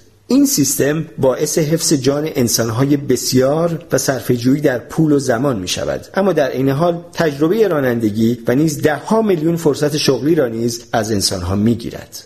برخی اقتصاددانان پیش بینی می کنند که دیر یا زود انسانهای ارتقا نایافته کاملا بیمصرف می شوند. در مشاغل کارگری مثل صنعت نساجی ربات و چاپگر سبودی جایگزین کارگران می شوند و در کارهای اداری نیز الگوریتم های بسیار هوشمند جای کارمندان اداری را می گیرند. کارمندان بانک و آژانس های مسافرتی نیز که تا چندی پیش از ماشینی و خودکار شدن کاملا مسئول بودند در معرض این تهدید قرار گرفتند. وقتی که می توانیم با کمک تلفن های هوشمندمان از یک الگوریتم بلیط هواپیما بخریم به چند آژانس مسافرتی نیاز خواهیم داشت سوداگران بورس هم در خطرند همکنون نیز بخش زیادی از امور تجاری را الگوریتم های کامپیوتری هدایت می کنند که می توانند در عرض یک ثانیه بیشتر از یک سال کار انسانها اطلاعات پردازش کنند و با سرعتی بسیار بیش از چشم برهم زدن به اطلاعات واکنش نشان دهند. در آمریکا برخی صداگران از هم اکنون علیه تجارت الگوریتمی اقامه دعوا کردند و معتقدند ناعادلانه علیه انسانها تبعیض روا دارد فقط به این دلیل که انسان نمی‌تواند آنقدر سریع واکنش نشان دهد که از پس رقابت با الگوریتم ها برآید. کشمکش بر سر اینکه آیا این واقعا نقض حقوق انسان ها هست یا نه احتمالا کار وکلا و حقوقدانانی با حق الوکاله هنگفت است. اما این وکلا هم لزوما انسان نخواهند بود. فیلم ها و سریال های تلویزیونی این تصور را ایجاد می کنند که وکیل ها همه روزشان را در دادگاه ها می گذرانند و دائم فریاد اعتراض دارم سر می دهند و نطخهای داغ و پرشور می کنند اما بیشتر وکلای معمولی وقت خود را صرف بررسی پرونده های بیپایان و سردر آوردن از سابقه و روال قضایی و گشتن به دنبال اندکی سند و مدرک مرتبط با موضوع پرونده می کنند برخی از آنها هم در تلاشند بفهمند شبی که فلان شخص به قتل رسید چه اتفاقی افتاد یا قرارداد تجاری بزرگی تنظیم کنند تا حقوق موکلشان در برابر هر پیش آمد احتمالی حفظ شود زمانی که الگوریتم های پیچیده جستجوگر بتوانند در یک روز بیش از کل عمر یک انسان سوابق را بیابند و از طریق اسکن مغز بتوان با فشار دادن یک دکمه از نیرنگ و دروغ پرده برداشت که بر سر این همه وکیل می آید. حتی با تجربه ترین وکلا و کاراگاهان هم نمی توانند به راحتی و فقط با مشاهده حالت چهره اشخاص و لحن صحبت کردنشان به دروغ و حق بازی پی ببرند. دروغ گفتن قسمت های متفاوتی از مغز را با بخش هایی که موقع گفتن حقیقت به کار میافتند درگیر می کند. البته هنوز به اینجا نرسیده ایم اما می توان تصور کرد که در آینده نچندان دور اسکنرهای fMRI بتوانند به دستگاه های حقیقتیاب تقریبا بی اشتباه بدل شوند. در آن صورت تکلیف میلیون ها وکیل و قاضی و افسر پلیس و کاراگاه چه می شود؟ احتمالا باید به مدرسه برگردند و کار جدیدی یاد بگیرند. اما امکان دارد زمانی که وارد کلاس می شوند دریابند الگوریتم ها قبل از آنها به آنجا هم رسیدند. آموزگاران دیجیتالی بر هر پاسخ و مدت زمان پاسخ ما به دقت نظارت می کنند. به تدریج و با گذشت زمان به نقاط قوت و ضعف ما پی می‌برند و متوجه می شوند که چه چیزی شخص را سر ذوق می آورد یا غمگینش می کند. این آموزگاران می توانند به شیوه متناسب با نوع شخصیت هر فرد به او ترمودینامیک یا هندسه را بیاموزند. حتی اگر آن شیوه برای 99 درصد دانش آموزان دیگر مناسب نباشد. و این آموزگاران دیجیتالی هیچگاه از کوره در نمی روند، فریاد نمی کشند، اعتصاب هم نمی کنند. اما معلوم نیست در دنیایی با چنین برنامه های کامپیوتری هوشمند اصلا چرا کسی باید ترمودینامیک یا هندسه بخواند. حتی پزشکان هم هدف حمله الگوریتم ها هستند. اولین مهمترین وظیفه اغلب پزشکان تشخیص درست بیماری است و بعد پیشنهاد دادن بهترین درمان ممکن. اگر من نالان از تب و اسهال به درمانگاه بروم احتمالا دچار مسمومیت غذایی شدم. اما این را هم باید در نظر گرفت که اینها ممکن است علائم ویروس معده یا وبا یا اسهال خونی یا مالاریا یا سرطان یا بیماری ناشناخته جدیدی هم باشد. پزشک من فقط پنج دقیقه فرصت دارد تشخیص درست بدهد زیرا بیمه درمانی من کفاف همین مقدار را می‌دهد. بنابراین فقط فرصت چند سوال و جواب و شاید هم معاینه پزشکی سریعی باقی میماند. سپس پزشک در ذهنش این اطلاعات نابسنده را به سابقه پزشکی من و به یک دنیا بیماری مربوط به انسان ربط می دهد. اما متاسفانه حتی سخت گوشترین پزشکان هم نمی توانند همه بیماری های پیشین و سوابق معاینه های قبلی من را در خاطر داشته باشند. هیچ پزشکی نیز نمی‌تواند با تمام بیماری ها و داروها آشنا باشد یا تمام مقاله های جدیدی را که در کل نشریات پزشکی به چاپ می‌رسند مطالعه کند. از همه مهمتر این که پزشک هم گاهی خسته یا گرسنه یا حتی بیمار می شود و اینها بر تشخیصش اثر می گذارد. تعجبی ندارد که پزشکان اغلب در تشخیص دچار اشتباه می شوند یا نمی توانند بهترین درمان ممکن را پیشنهاد دهند. حالا سامانه کامپیوتری معروف شرکت ام به نام واتسون را در نظر بگیرید. سامانه مجهز به هوش مصنوعی که در سال 2011 برندگان پیشین مسابقه تلویزیونی جپردی را که همه انسان بودند شکست داد. اکنون واتسون برای کارهای جدیتر به ویژه تشخیص بیماری آموزش دیده است. هر سامانه هوش مصنوعی مانند واتسون در مقایسه با انسانهای پزشک امتیازهای بالقوه بسیار دارد. نخست اینکه سامانه هوش مصنوعی می‌تواند در بانک دادههایش اطلاعاتی راجع به تمام بیماریها و داروهای شناخته شده در طول تاریخ ذخیره کند. سپس می تواند هر روز این بانک های اطلاعاتی را نه فقط با کمک یافته های تحقیقاتی جدید بلکه بر اساس آمارهای به دست آمده از درمانگاه ها و بیمارستان های سراسر دنیا نیز روزآمد کند. دوم اینکه واتسون می‌تواند نه تنها از کل ژنوم من و سابقه پزشکی روزانهام بلکه از ژنوم و سوابق پزشکی والدین و خواهر و برادرها و اقوام و همسایگان و دوستانم نیز مطلع باشد. واتسون بلافاصله می‌فهمد که به تازگی در کشوری گرمسیری بودم یا نه. عفونت معده هم دائم عود می کند یا نه. سرطان روده در خانواده هم سابقه دارد یا نه. و همه مردم شهر از اسهال مینالند یا نه. سوم اینکه واتسون هیچ وقت خسته یا گرسنه یا بیمار نمی شود و همیشه برای من وقت دارد. می توانم راحت در خانهام روی مبل بنشینم و به صدها سوال او پاسخ دهم و به او بگویم دقیقا چه احساسی دارم. این برای اغلب بیماران خبر خوبی است. اما اگر همین امروز وارد دانشکده پزشکی می شوید و همچنان انتظار دارید ظرف 20 سال آینده پزشک خانواده شوید احتمالا باید بیشتر فکر کنید. با وجود واتسون دیگر نیاز چندانی به شرلوک نیست. البته مشکلات جدی فنی همچنان مانع از آن می شود که واتسون و هم نوعانش از همین فردا جایگزین اغلب پزشکان شوند. اما این مشکلات فنی هر قدر هم دشوار فقط یک بار باید حل شوند. آموزش دادن دانش پزشکی به انسان فرایندی پیچیده و پرهزینه و زمانبر. با اتمام این فرایند و پس از ده سال مطالعه و کارآموزی فقط یک پزشک تربیت شده است. اگر دو پزشک بخواهید باید کل این فرایند را از ابتدا تکرار کنید در مقابل با برطرف کردن مشکلات فنی واتسون نه فقط یک پزشک بلکه بی شمار پزشک خواهید داشت که هفت روز هفته 24 ساعته در هر گوشه دنیا در دسترسند بنابراین حتی اگر این کار 100 میلیارد دلار هم خرج بردارد در دراز مدت بسیار ارزانتر از آموزش دادن پزشکی به انسان هاست. برخی می‌گویند که حتی اگر الگوریتم بتواند از جنبه های تخصصی از پزشکان و داروفروش ها عملکرد بهتری داشته باشد هرگز نمی‌تواند جایگزین زرافت و ریزکاری هایی شود که ناشی از انسان بودن آن پزشکان و داروفروش هاست. اگر سیتی اسکن نشان دهد که سرطان دارید ترجیح می دهید این خبر را از دهان پزشکی دلسوز و همدل بشنوید یا از یک ماشین. خب حال اگر این خبر را ماشینی دلسوز و همدل به شما بدهد که کلماتش را متناسب با نوع شخصیت شما انتخاب می کند چه؟ به یاد داشته باشید که موجودات زنده هم الگوریتمند و واتسون قادر است وضع عاطفی شما را با همان دقتی دریابد که تومورتان را تشخیص داد. جداسازی بزرگ بخش دوم در حال حاضر بعضی دفاتر خدمات مشتریان مانند شرکت مترسایت در شیکاگو در عملی کردن این ایده پیشگام شده است. مترسایت محصولاتش را با این آگهی عرضه می کند. تا حالا شده است بعد از صحبت با کسی فورا با او احساس نزدیکی کنید این احساس سهرنگیز حاصل پیوند شخصیت هاست مترسایت هر روز از طریق مراکز تماس تلفنیش در سراسر دنیا این احساس را به شما می دهد.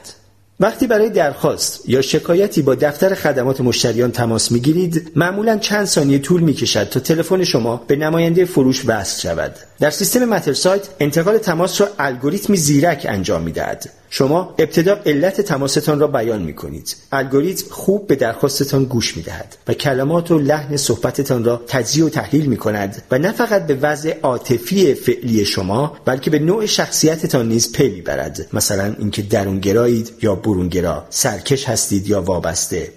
سپس بر پایه این اطلاعات شما را به نماینده فروشی وصل می کند که بیش از همه با وضع روحی و شخصیتتان تناسب دارد. الگوریتم می داند که آیا به شخصی همدل نیاز دارید که صبورانه به گله و شکایتتان گوش فرا دهد یا فردی منطقی و جدی را ترجیح می دهید که به سرعت راه حلی فنی پیش پایتان بگذارد؟ وقتی این دو به خوبی با هم جور شوند معنایش راضی تر بودن مشتری و کمتر هدر رفتن وقت و پول دفتر خدمات مشتریان است. شاید مهمترین سؤال علم اقتصاد در قرن 21 این باشد که با این همه آدم اضافی چه کنیم. وقتی الگوریتم های فاقد شعور و آگاهی اما بسیار هوشمندی داریم که تقریبا می توانند همه کارها را بهتر انجام دهند انسان های صاحب شعور و آگاهی چه کاری قرار است انجام دهند؟ در طول تاریخ بازار کار به سه بخش اصلی تقسیم می شد کشاورزی، صنعت و خدمات.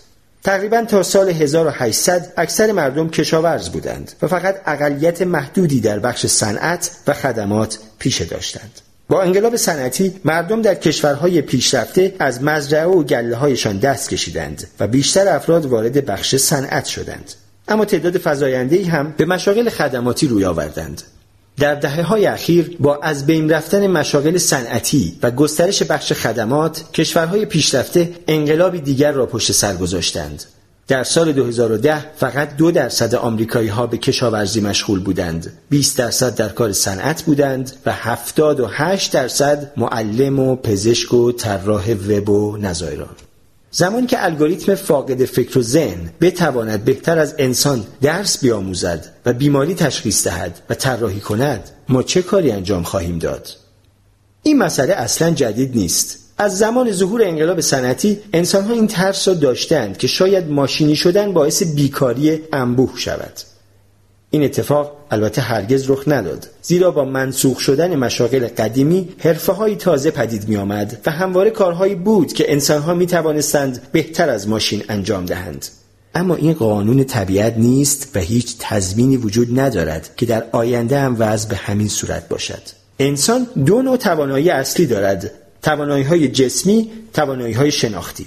مادام که ماشین صرفا در زمینه توانمندی های جسمی با انسان رقابت می کرد همواره می شد وظایفی شناختی یافت که انسان بهتر انجامشان می دهد. بنابراین فقط کارهای یدی به ماشین محول می شد. در حالی که انسانها به کارهایی می پرداختند که دست کم نیازمند برخی های شناختی بود اما اگر الگوریتم بهتر از ما بتواند به یاد آورد و تجزیه و تحلیل کند و الگویابی کند چه این فکر که انسانها همیشه توانایی منحصر به فردی دور از دسترس الگوریتم های فاقد شعور و آگاهی خواهند داشت فقط حسرت و آرزوست. پاسخ علم کنونی به این خیال باطل را می‌توان در سه اصل ساده خلاصه کرد. یک موجودات زنده الگوریتمند هر موجود زنده ای از جمله انسان خردمند مجموعی از الگوریتم های طبیعی است که در طی میلیون ها سال تکامل از طریق فرایند انتخاب طبیعی شکل گرفتند. دو ماده که محاسبگر از آن ساخته شده است تأثیری بر محاسبات الگوریتمی ندارد. چرتگه چه از جنس چوب باشد چه آهن چه پلاستیک دو مهره. به علاوه دو مهره می شود چهار مهره. سه. بنابراین هیچ دلیلی ندارد که فکر کنیم الگوریتم های طبیعی می توانند کارهایی انجام دهند که الگوریتم های مصنوعی هرگز نمی توانند تا زمانی که محاسبه معتبر باشد چه اهمیتی دارد که الگوریتم ها با کربن نمایش داده شوند یا سیلیسیوم؟ درست است. در حال حاضر بسیاری از کارها را الگوریتم های طبیعی بهتر از الگوریتم های مصنوعی انجام می دهند و کارشناسان بارها اعلام کردند که همواره چیزی ورای دسترسی الگوریتم های مصنوعی وجود خواهد داشت. اما بعدا معلوم می شود که همواره اغلب یعنی زمانی در حدود یک یا دو دهه.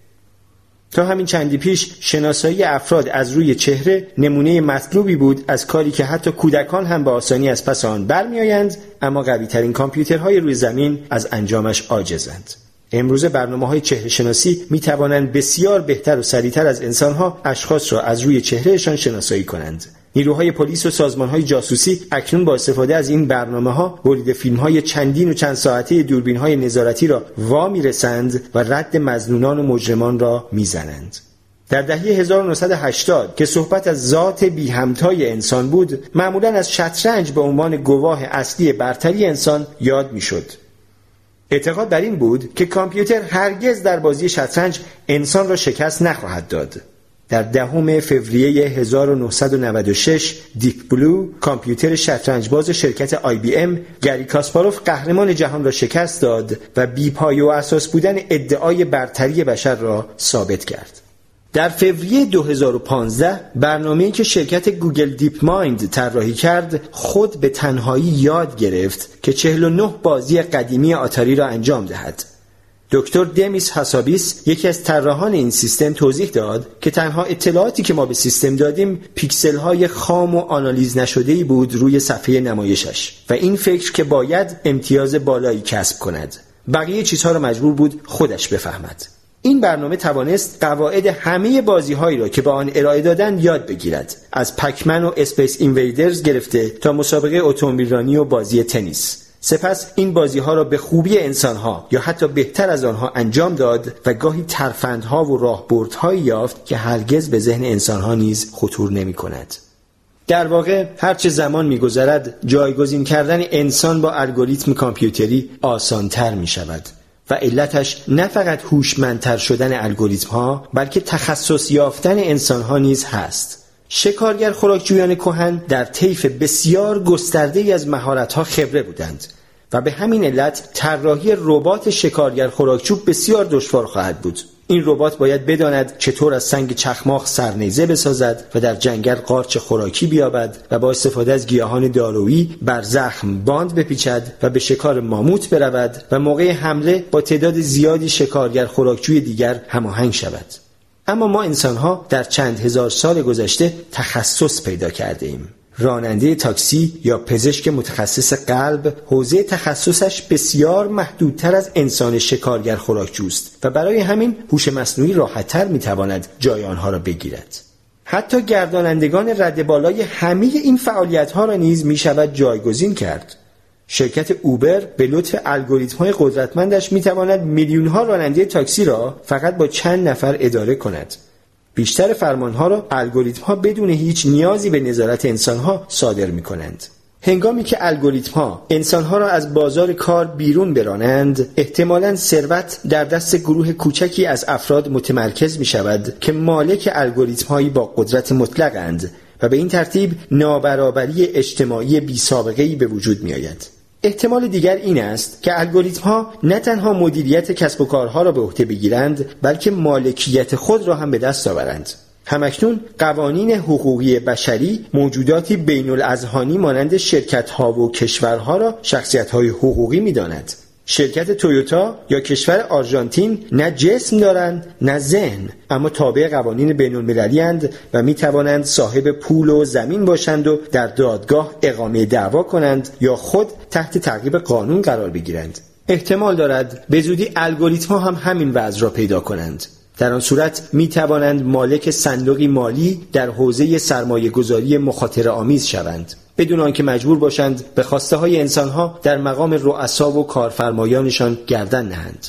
اگر الگوریتم درست تصمیم بگیرد می تواند ثروت بیاندوزد و سپس آن را هر طور که مناسب می‌داند خرج کند. مثلا شاید خانه شما را بخرد و صاحب خانه تان شود. اگر حقوق قانونی او را زیر پا بگذارید مثلا با نپرداختن کرایه می تواند وکیل بگیرد و علیه شما در دادگاه اقامه دعوا کند. اگر چون این الگوریتم هایی دائما در نقش مدیر مالی بهتر از انسان ها عمل کنند احتمالا با یک طبقه بالای اجتماعی شامل الگوریتم ها مواجه می شویم که مالک بخش بزرگی از کره زمین هستند. شاید این فکر ناممکن به نظر برسد ولی پیش از آن که ردش کنید به یاد داشته باشید که بخش بزرگی از سیاره ما همکنون هم به طور قانونی تحت مالکیت موجودات بین الازهانی ناانسان مانند شرکت ها و کشورهاست. حقیقت این است که پنج هزار سال قبل بخش زیادی از امپراتوری سومر متعلق به خدایانی خیالی نظیر انکی و اینانا بود. اگر خدایان می توانند مالک زمین باشند و انسان را به خدمت بگیرند چرا الگوریتم ها نتوانند؟ پس انسانها چه خواهند کرد؟ اغلب می‌گویند که هنر آخرین پناهگاه انسان و منحصر به اوست. در جهانی که کامپیوتر جای پزشک و راننده و معلم و حتی صاحب خانه را بگیرد همه به هنر پناه خواهند برد. البته سخت است دریابیم. حتی آفرینش هنری نیز از دست الگوریتم ها در امان نخواهد بود. چرا اینقدر مطمئنیم که کامپیوتر نمی‌تواند بهتر از ما آهنگ بسازد؟ طبق یافته های علوم زیستی هنر نه حاصل روحی جادو شده یا سرشتی متافیزیکی بلکه محصول الگوریتم هایی طبیعی است که می توانند الگوهای ریاضی را بشناسند. در این صورت دلیلی ندارد الگوریتم های مصنوعی نتوانند در آن مهارت یابند. دیوید کوپ استاد موسیقی دانشگاه کالیفرنیا در سانتا کروز و یکی از شخصیت های بحث برانگیز در عرصه موسیقی کلاسیک است. او برنامه های کامپیوتری نوشته است که کنسرتو و کورال و سمفونی و اپرا می سازند. نام اولین محصولش EMI بود یا همون امی که در تقلید از سبک یوهان سباستیان باخ مهارت داشت. طراحی این برنامه هفت سال طول کشید اما زمانی که کار تمام شد EMI فقط در یک روز پنج هزار کورال به سبک باخ ساخت. کوپ در جشنواره موسیقی سانتا کروز چند نمونه از این کورال ها را به اجرا گذاشت. مخاطبان مشتاق و علاقمند این اجرای شگفتانگیز را ستودند و با شور و شوق اظهار داشتند که این موسیقی اعماق وجودشان را به لرزه درآورد. آنها نمی‌دانستند که آنچه شنیدند ساخته امی بود نه باخ. و وقتی این حقیقت آشکار شد برخیشان با سکوتی غمانگیز واکنش نشان دادند و برخی دیگر با داد و فریادی خشمالود امی همچنان پیش رفت و تقلید از بتوون و شوپن و راخمانینوف و استراوینسکی را نیز آموخت. کوپ برای امی قراردادی دست و پا کرد و اولین آلبومش تحت عنوان موسیقی کلاسیک ساخته کامپیوتر در کمال تعجب به خوبی فروش رفت. شهرت او خصومت فزاینده طرفداران موسیقی کلاسیک را برانگیخت. استیو لارسن استاد دانشگاه اورگان کوپ را برای یک زورآزمایی موسیقایی به مبارزه طلبید. پیشنهاد داد نوازنده‌ای حرفه‌ای پیانو پی در پی سه قطعه بنوازد. قطعه‌ای از باخ، قطعه‌ای از امی و قطعه‌ای هم از خود لارسن. سپس از جمعیت حاضر می‌خواستند نظر بدهند هر قطعه متعلق به کیست. لارسن مطمئن بود مخاطبان به راحتی فرق بین آثار پر احساس انسانی و ساخته بیروح ماشین را تشخیص می‌دهند. کوپ این مبارزه را پذیرفت. در مورد مقرر صدها مدرس و دانشجو و علاقمند موسیقی در سالن کنسرت دانشگاه اورگان جمع شدند. در انتهای برنامه رأی گرفته شد. نتیجه چه بود؟ به نظر حاضران قطعه امی در اصل متعلق به باخ بود. قطعه باخ را لارسن ساخته بود و قطعه لارسن ساخته کامپیوتر بود. منتقدان همچنان عقیده داشتند که موسیقی امی به لحاظ فنی عالی است اما چیزی کم دارد. زیادی خشک و دقیق است. عمق ندارد. روح ندارد. با این حال زمانی که مردم ساخته های امی را بدون اطلاع از نسخه اصلشان میشنیدند اغلب آنها را دقیقا به خاطر پر احساس بودن و تنین عاطفیشان تحسین می‌کردند. در پی موفقیت های امی کوپ برنامه های جدیدتر و حتی پیچیده تری طراحی کرد. مهمترین دستاورد او آنی بود. امی بر اساس قواعد از پیش تعیین شده موسیقی می ساخت ولی آنی ماشینی دارای توان یادگیری است. سبک موسیقی او با دریافت ورودی های جدید از محیط بیرون دائما تغییر و تحول می‌یابد. کوپ نمی‌داند ساخته بعدی آنی چیست. در حقیقت آنی خود را به ساخت موسیقی محدود نکرده است بلکه هنرهای دیگری نظیر سرودن شعر هایکو را نیز میآزماید در سال 2011 کوپ کتاب شب پرشور از راه می‌رسد 2000 هایکو سروده انسان و ماشین را به چاپ رساند از 2000 هایکوی این کتاب برخی سروده آنیست و بقیه متعلق به انسانهای شاعر. در کتاب این دو از هم تفکیک نشدهاند. اگر فکر می کنید فرق بین خلاقیت بشری و برونداد ماشین را دریابید. بعد امتحان کنید.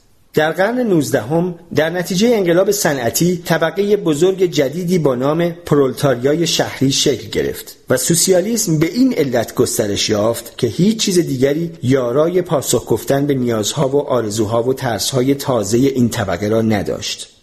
سرانجام لیبرالیسم با به خدمت گرفتن بهترین ختم های سوسیالیسم آن را شکست داد. در قرن 21 احتمالا شاهد شکلگیری طبقه بزرگ جدیدی خواهیم بود. انسانهایی فاقد هر گونه ارزش اقتصادی و سیاسی و حتی هنری که در رفاه و قدرت و زیبایی جامعه هیچ نقشی ندارند. در این میان مسئله اصلی ایجاد شغلهای تازه نیست. مشکل عمده ایجاد شغلهای جدیدی است که انسان بهتر از الگوریتم انجام دهد. سود و ثروت سرشار حاصل از فناوری احتمالا امکان سیر کردن شکم انبوه انسانهای بیمصرف و حمایت از آنها را حتی بدون نیاز به هیچ تلاشی از جانب خود آنها عملی می کند اما چه چیز آنها را به خود مشغول و در نتیجه خوشنود خواهد کرد؟ آدمی اگر کاری انجام ندهد دیوانه می شود قرار است انسانها در کل روز چه کنند؟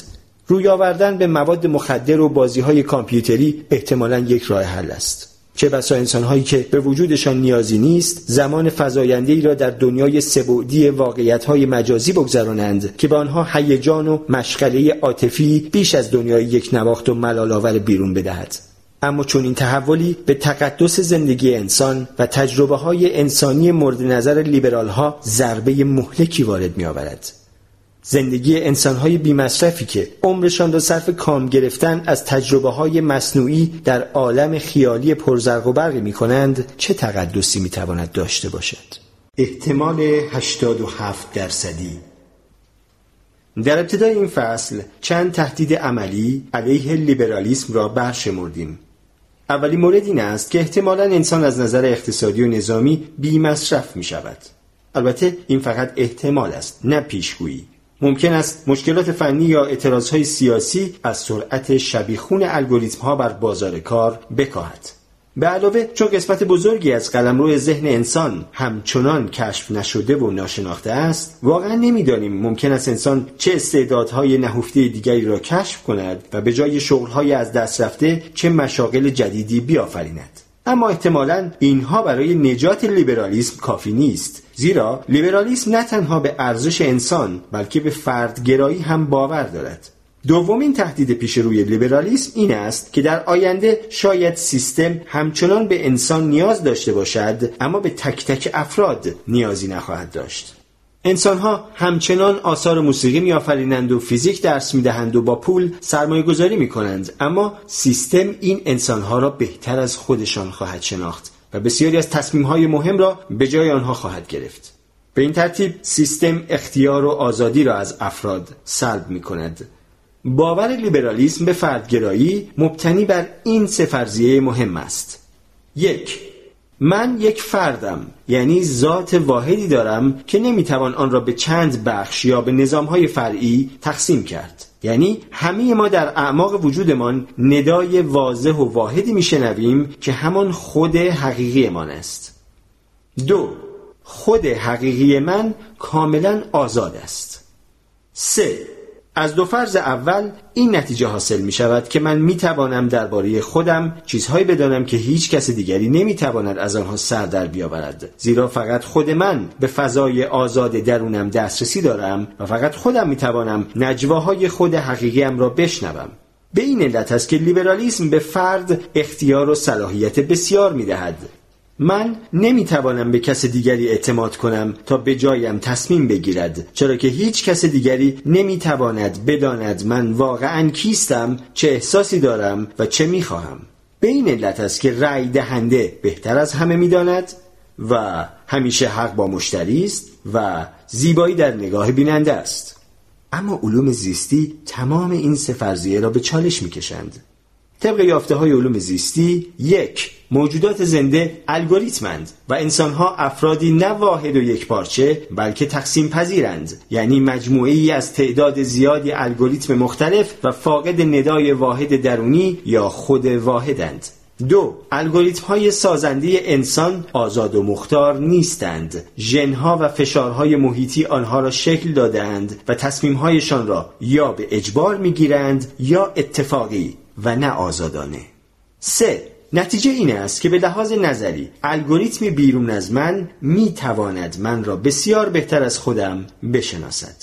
الگوریتمی که بر تک تک نظام هایی که جسم و مغز من از آنها تشکیل شده است نظارت دارد می تواند دقیقا بداند من کیستم چه احساسی دارم و چه می خواهم. وقتی که چون این الگوریتمی کاملا شکل بگیرد می تواند جایگزین رای دهنده و مشتری و بیننده شود.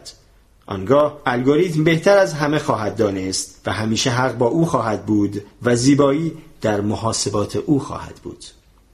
در قرنهای 19 و 20 باور به فردگرایی در عمل کاملا درست و منطقی بود زیرا هیچ الگوریتم بیرونی نبود که عملا بتواند من را به شکل مؤثری زیر نظر بگیرد. شاید دولت و بازار می‌خواستند دقیقا این کار را انجام دهند اما فناوری لازم را در اختیار نداشتند. کاگبه و آی فقط شناخت محدودی از نظام زیست شیمیایی و ژنوم و مغز من داشتند. و حتی اگر ماموران امنیتی همه تماسهای تلفنی را شنود و هر دیدار اتفاقی در خیابان را ثبت و ضبط می کردند باز قدرت کامپیوتر را برای تجزیه و تحلیل این همه اطلاعات نداشتند. در نتیجه با توجه به وضع فناوری در قرن بیستم لیبرال ها حق داشتند بگویند هیچ کس نمی‌تواند مرا بهتر از خودم بشناسد. بنابراین انسانها دلیل کاملا قانع کننده ای داشتند تا به خود به چشم نظامی خود مختار بنگرند و به جای فرمانهای برادر بزرگ به نداهای درونی خودشان گوش بسپارند. فناوری های قرن 21 به الگوریتم های بیرونی امکان می دهند مرا بسیار بهتر از خودم بشناسند و هنگامی که این اتفاق روی دهد باور به فردگرایی فرو می پاشد و مرجعیت و اقتدار از افراد بشر به الگوریتم های شبکه‌ای انتقال می یابد. انسان ها دیگر به خود به چشم موجودات خودمختاری نمی نگرند که زندگیشان را بر اساس خواسته هایشان می گردانند. به جای آن عادت می کنند خود را مجموعه ای از ساز و کارهای زیست شیمیایی بدانند که دائما تحت نظارت و هدایت شبکه‌ای از الگوریتم های الکترونیکی است. برای آنکه این اتفاق روی دهد هیچ نیازی به الگوریتم بیرونی نیست که مرا کاملا بشناسد و هرگز اشتباه نکند فقط کافی است الگوریتم بیرونی مرا بهتر از خودم بشناسد و کمتر از من اشتباه کند آنگاه اعتماد بیش از پیش به چنین الگوریتمی هنگام تصمیم گیری ها و انتخاب های زندگی کاری درست و عاقلانه خواهد بود تا جایی که به پزشکی مربوط است در حال حاضر این راه را پشت سر گذاشته ایم فکر می کنید مهمترین تصمیم های مربوط به جسم و سلامت شما را در طول زندگیتان چه کسی خواهد گرفت؟ به احتمال بسیار زیاد تعداد زیادی از این تصمیم ها را الگوریتم های کامپیوتری مانند واتسون شرکت آی بی ام خواهند گرفت. و این لزوما خبر بدی نیست. بسیاری از افرادی که هیچ بیماری جدی هم ندارند به استفاده از حسگرها و کامپیوترهای همراه روی آوردند تا بر سلامت و فعالیتهایشان نظارت داشته باشند. این دستگاه ها که به چیزهای مختلف الصاق می شوند از گوشی هوشمند و ساعت مچی گرفته تا بازوبند و لباس زیر اطلاعات متنوع زیست سنجشی یا بایومتریک را مانند فشار خون ثبت می کنند سپس این اطلاعات وارد برنامه های کامپیوتری پیچیده می شود که به شما توصیه می کنند در برنامه غذایی و امور روزمرهتان چه تغییراتی بدهید تا از سلامت بیشتر و عمر طولانیتر و پربارتری بهره مند شوید. برخی این نرم افزارها را به کار می گیرند بدون آنکه عمیقا در این باره بیاندیشند. اما از نظر برخی دیگر این اگر نگوییم دین و آین کاملا نوعی ایدئولوژی است. جنبش خود عددی یا کوانتیفاید سلف معتقد است که خود چیزی نیست جز الگوهای ریاضی و عددی که از فرط پیچیدگی ذهن بشر قادر به درک آنها نیست. بنابراین اگر می‌خواهید از آن مسئله قدیمی خود را بشناس پیروی کنید و خود را بشناسید نباید وقتتان را با فلسفه و مراقبه و روانکاوی هدر دهید. در عوض باید مرتبا داده های زیست سنجشی را گردآوری کنید و در اختیار الگوریتم ها بگذارید تا برایتان تجزیه و تحلیل کنند و به شما بگویند کیستید و چه باید بکنید. شعار این جنبش خودشناسی با اعداد است. فرض کنید هر هفته دو ساعت وقت آزاد دارید و نمی‌دانید آن را با بازی شطرنج پر کنید یا تنیس. شاید دوست نزدیکتان بپرسد دلت چه می‌گوید؟ شما پاسخ می دهید خب اگر به دلم باشد که معلوم است. تنیس را ترجیح می دهم تازه برای تنظیم کلسترول و فشار خونم هم بهتر است. اما نتیجه اسکن های اف هم نشان می دهد باید قشر پیشا پیشانی سمت چپ مغزم را تقویت کنم. در خانواده ما بیماری زوال عقل خیلی رایج است. عمویم هم در سن خیلی پایین دچارش شد. تازگی ها تحقیقات نشان داده که اگر هر هفته شطرنج بازی کنم زوال عقل عقب میافتد. با ورود فناوری های ژنتیکی به زندگی روزمره و برقرار شدن روابطی روز به روز نزدیکتر میان انسان و دی ای ممکن است خود واحد به چیزی از این هم مبهمتر بدل شود و ندای حقیقی درون با همهمه ژنها درآمیزد.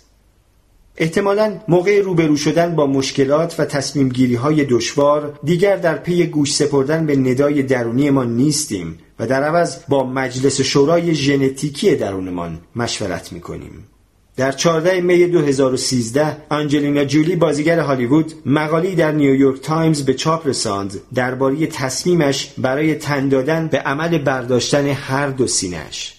سرطان سینه سالها بر زندگی او سایه افکنده بود زیرا مادر و مادر بزرگش هر دو در سن تقریبا پایین بر اثر آن جان باخته بودند. جولی آزمایش ژنتیکی انجام داد که نشان می‌داد دچار جهش ژنتیکی خطرناک ژن مربوط به سرطان سینه است. طبق تحقیقات آماری زنان دچار این جهش ژنتیکی به احتمال 87 درصد در معرض ابتلا به سرطان سینه اند. با اینکه جولی در آن زمان سرطان سینه نداشت تصمیم گرفت از این بیماری فجیع پیشگیری کند و به عمل برداشتن سینه تن دهد در آن مقاله او می‌گوید تصمیم گرفتم این قضیه را علنی کنم زیرا بسیاری زنان نمی‌دانند شاید این سرطان در کمین زندگیشان باشد.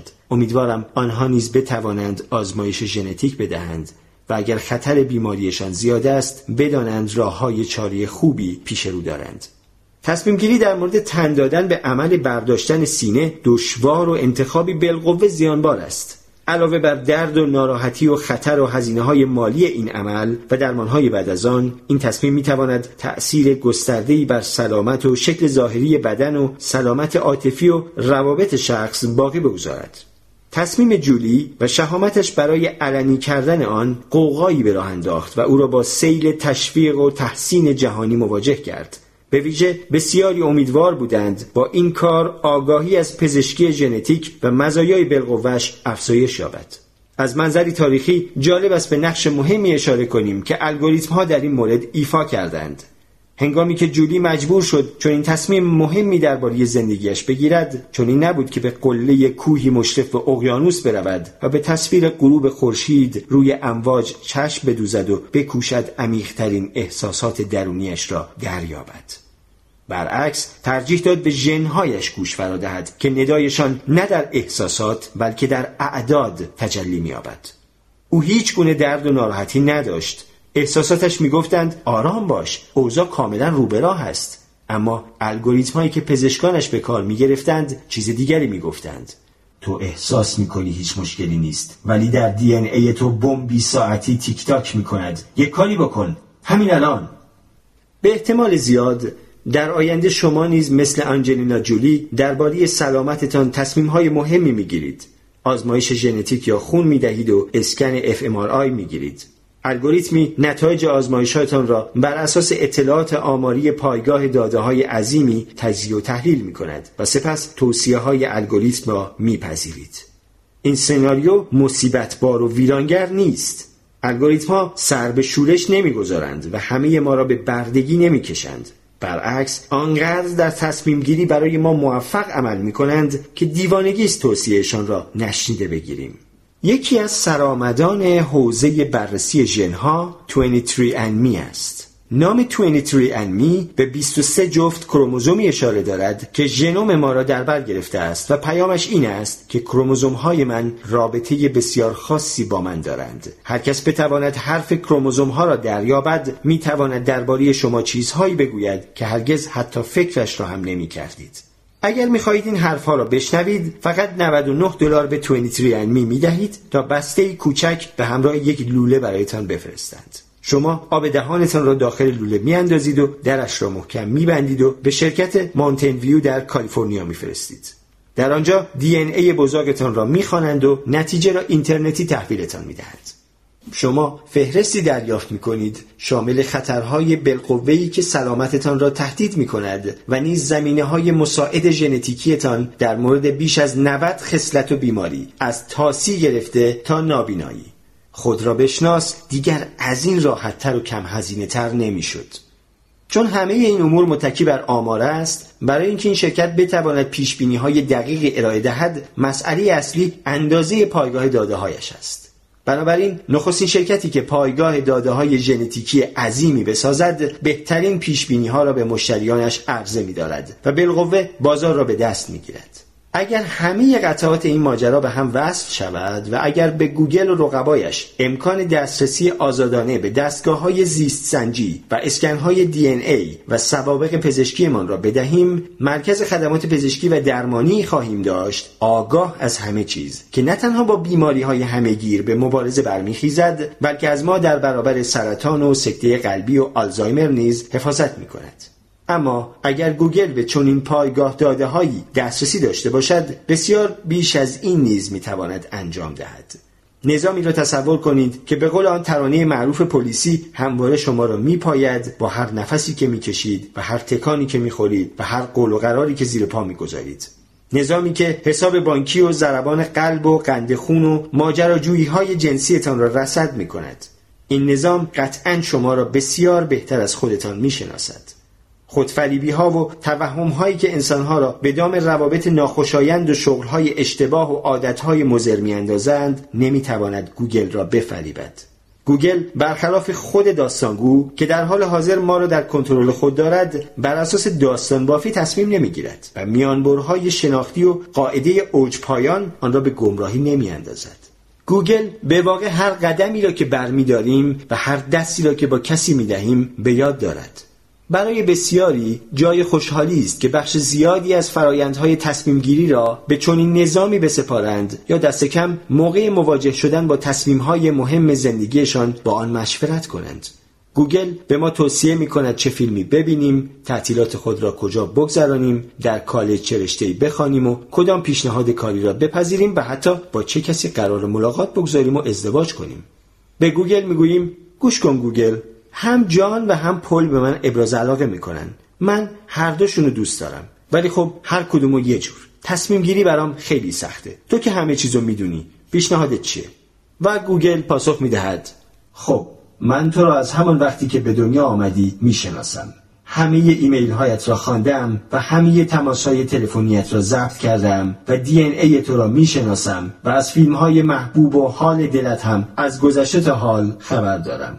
درباره تمام قرار ملاقات هایت اطلاعات دقیق دارم و اگر بخواهی می‌توانم نمودارهایی جلوی رویت بگذارم که ثانیه به ثانیه ضربان قلب و فشار خون و قند خونت را موقعی که با جان یا پل قرار داشتی نشان می‌دهند. اگر لازم باشد حتی می توانم از تمام تجربه های جنسی که با هر کدام از آنها داشته ای درجه بندی عددی دقیقی در اختیارت بگذارم. و کاملا طبیعی است. همانقدر که تو را خوب می‌شناسم آنها را هم می‌شناسم. با توجه به تمام این اطلاعات و الگوریتم های درجه یک من و ارزش و اعتبار چند دهه اطلاعات آماری درباره میلیون ها رابطه توصیه می کنم جان را انتخاب کنی. چون به احتمال 87 درصد در طولانی مدت از بودن کنار او بیشتر راضی خواهی بود. حقیقت این است که تو را آنقدر خوب می شناسم که این را هم بدانم که این جواب خیلی هم به دلت نمی نشیند پل از جان خیلی خوش قیافه تر است. و چون ظاهر آدم ها برای تو خیلی مهم است در دلت از من می‌خواستی بگویم پل. البته قیافه مهم است اما نه آنقدرها که فکر می‌کنی.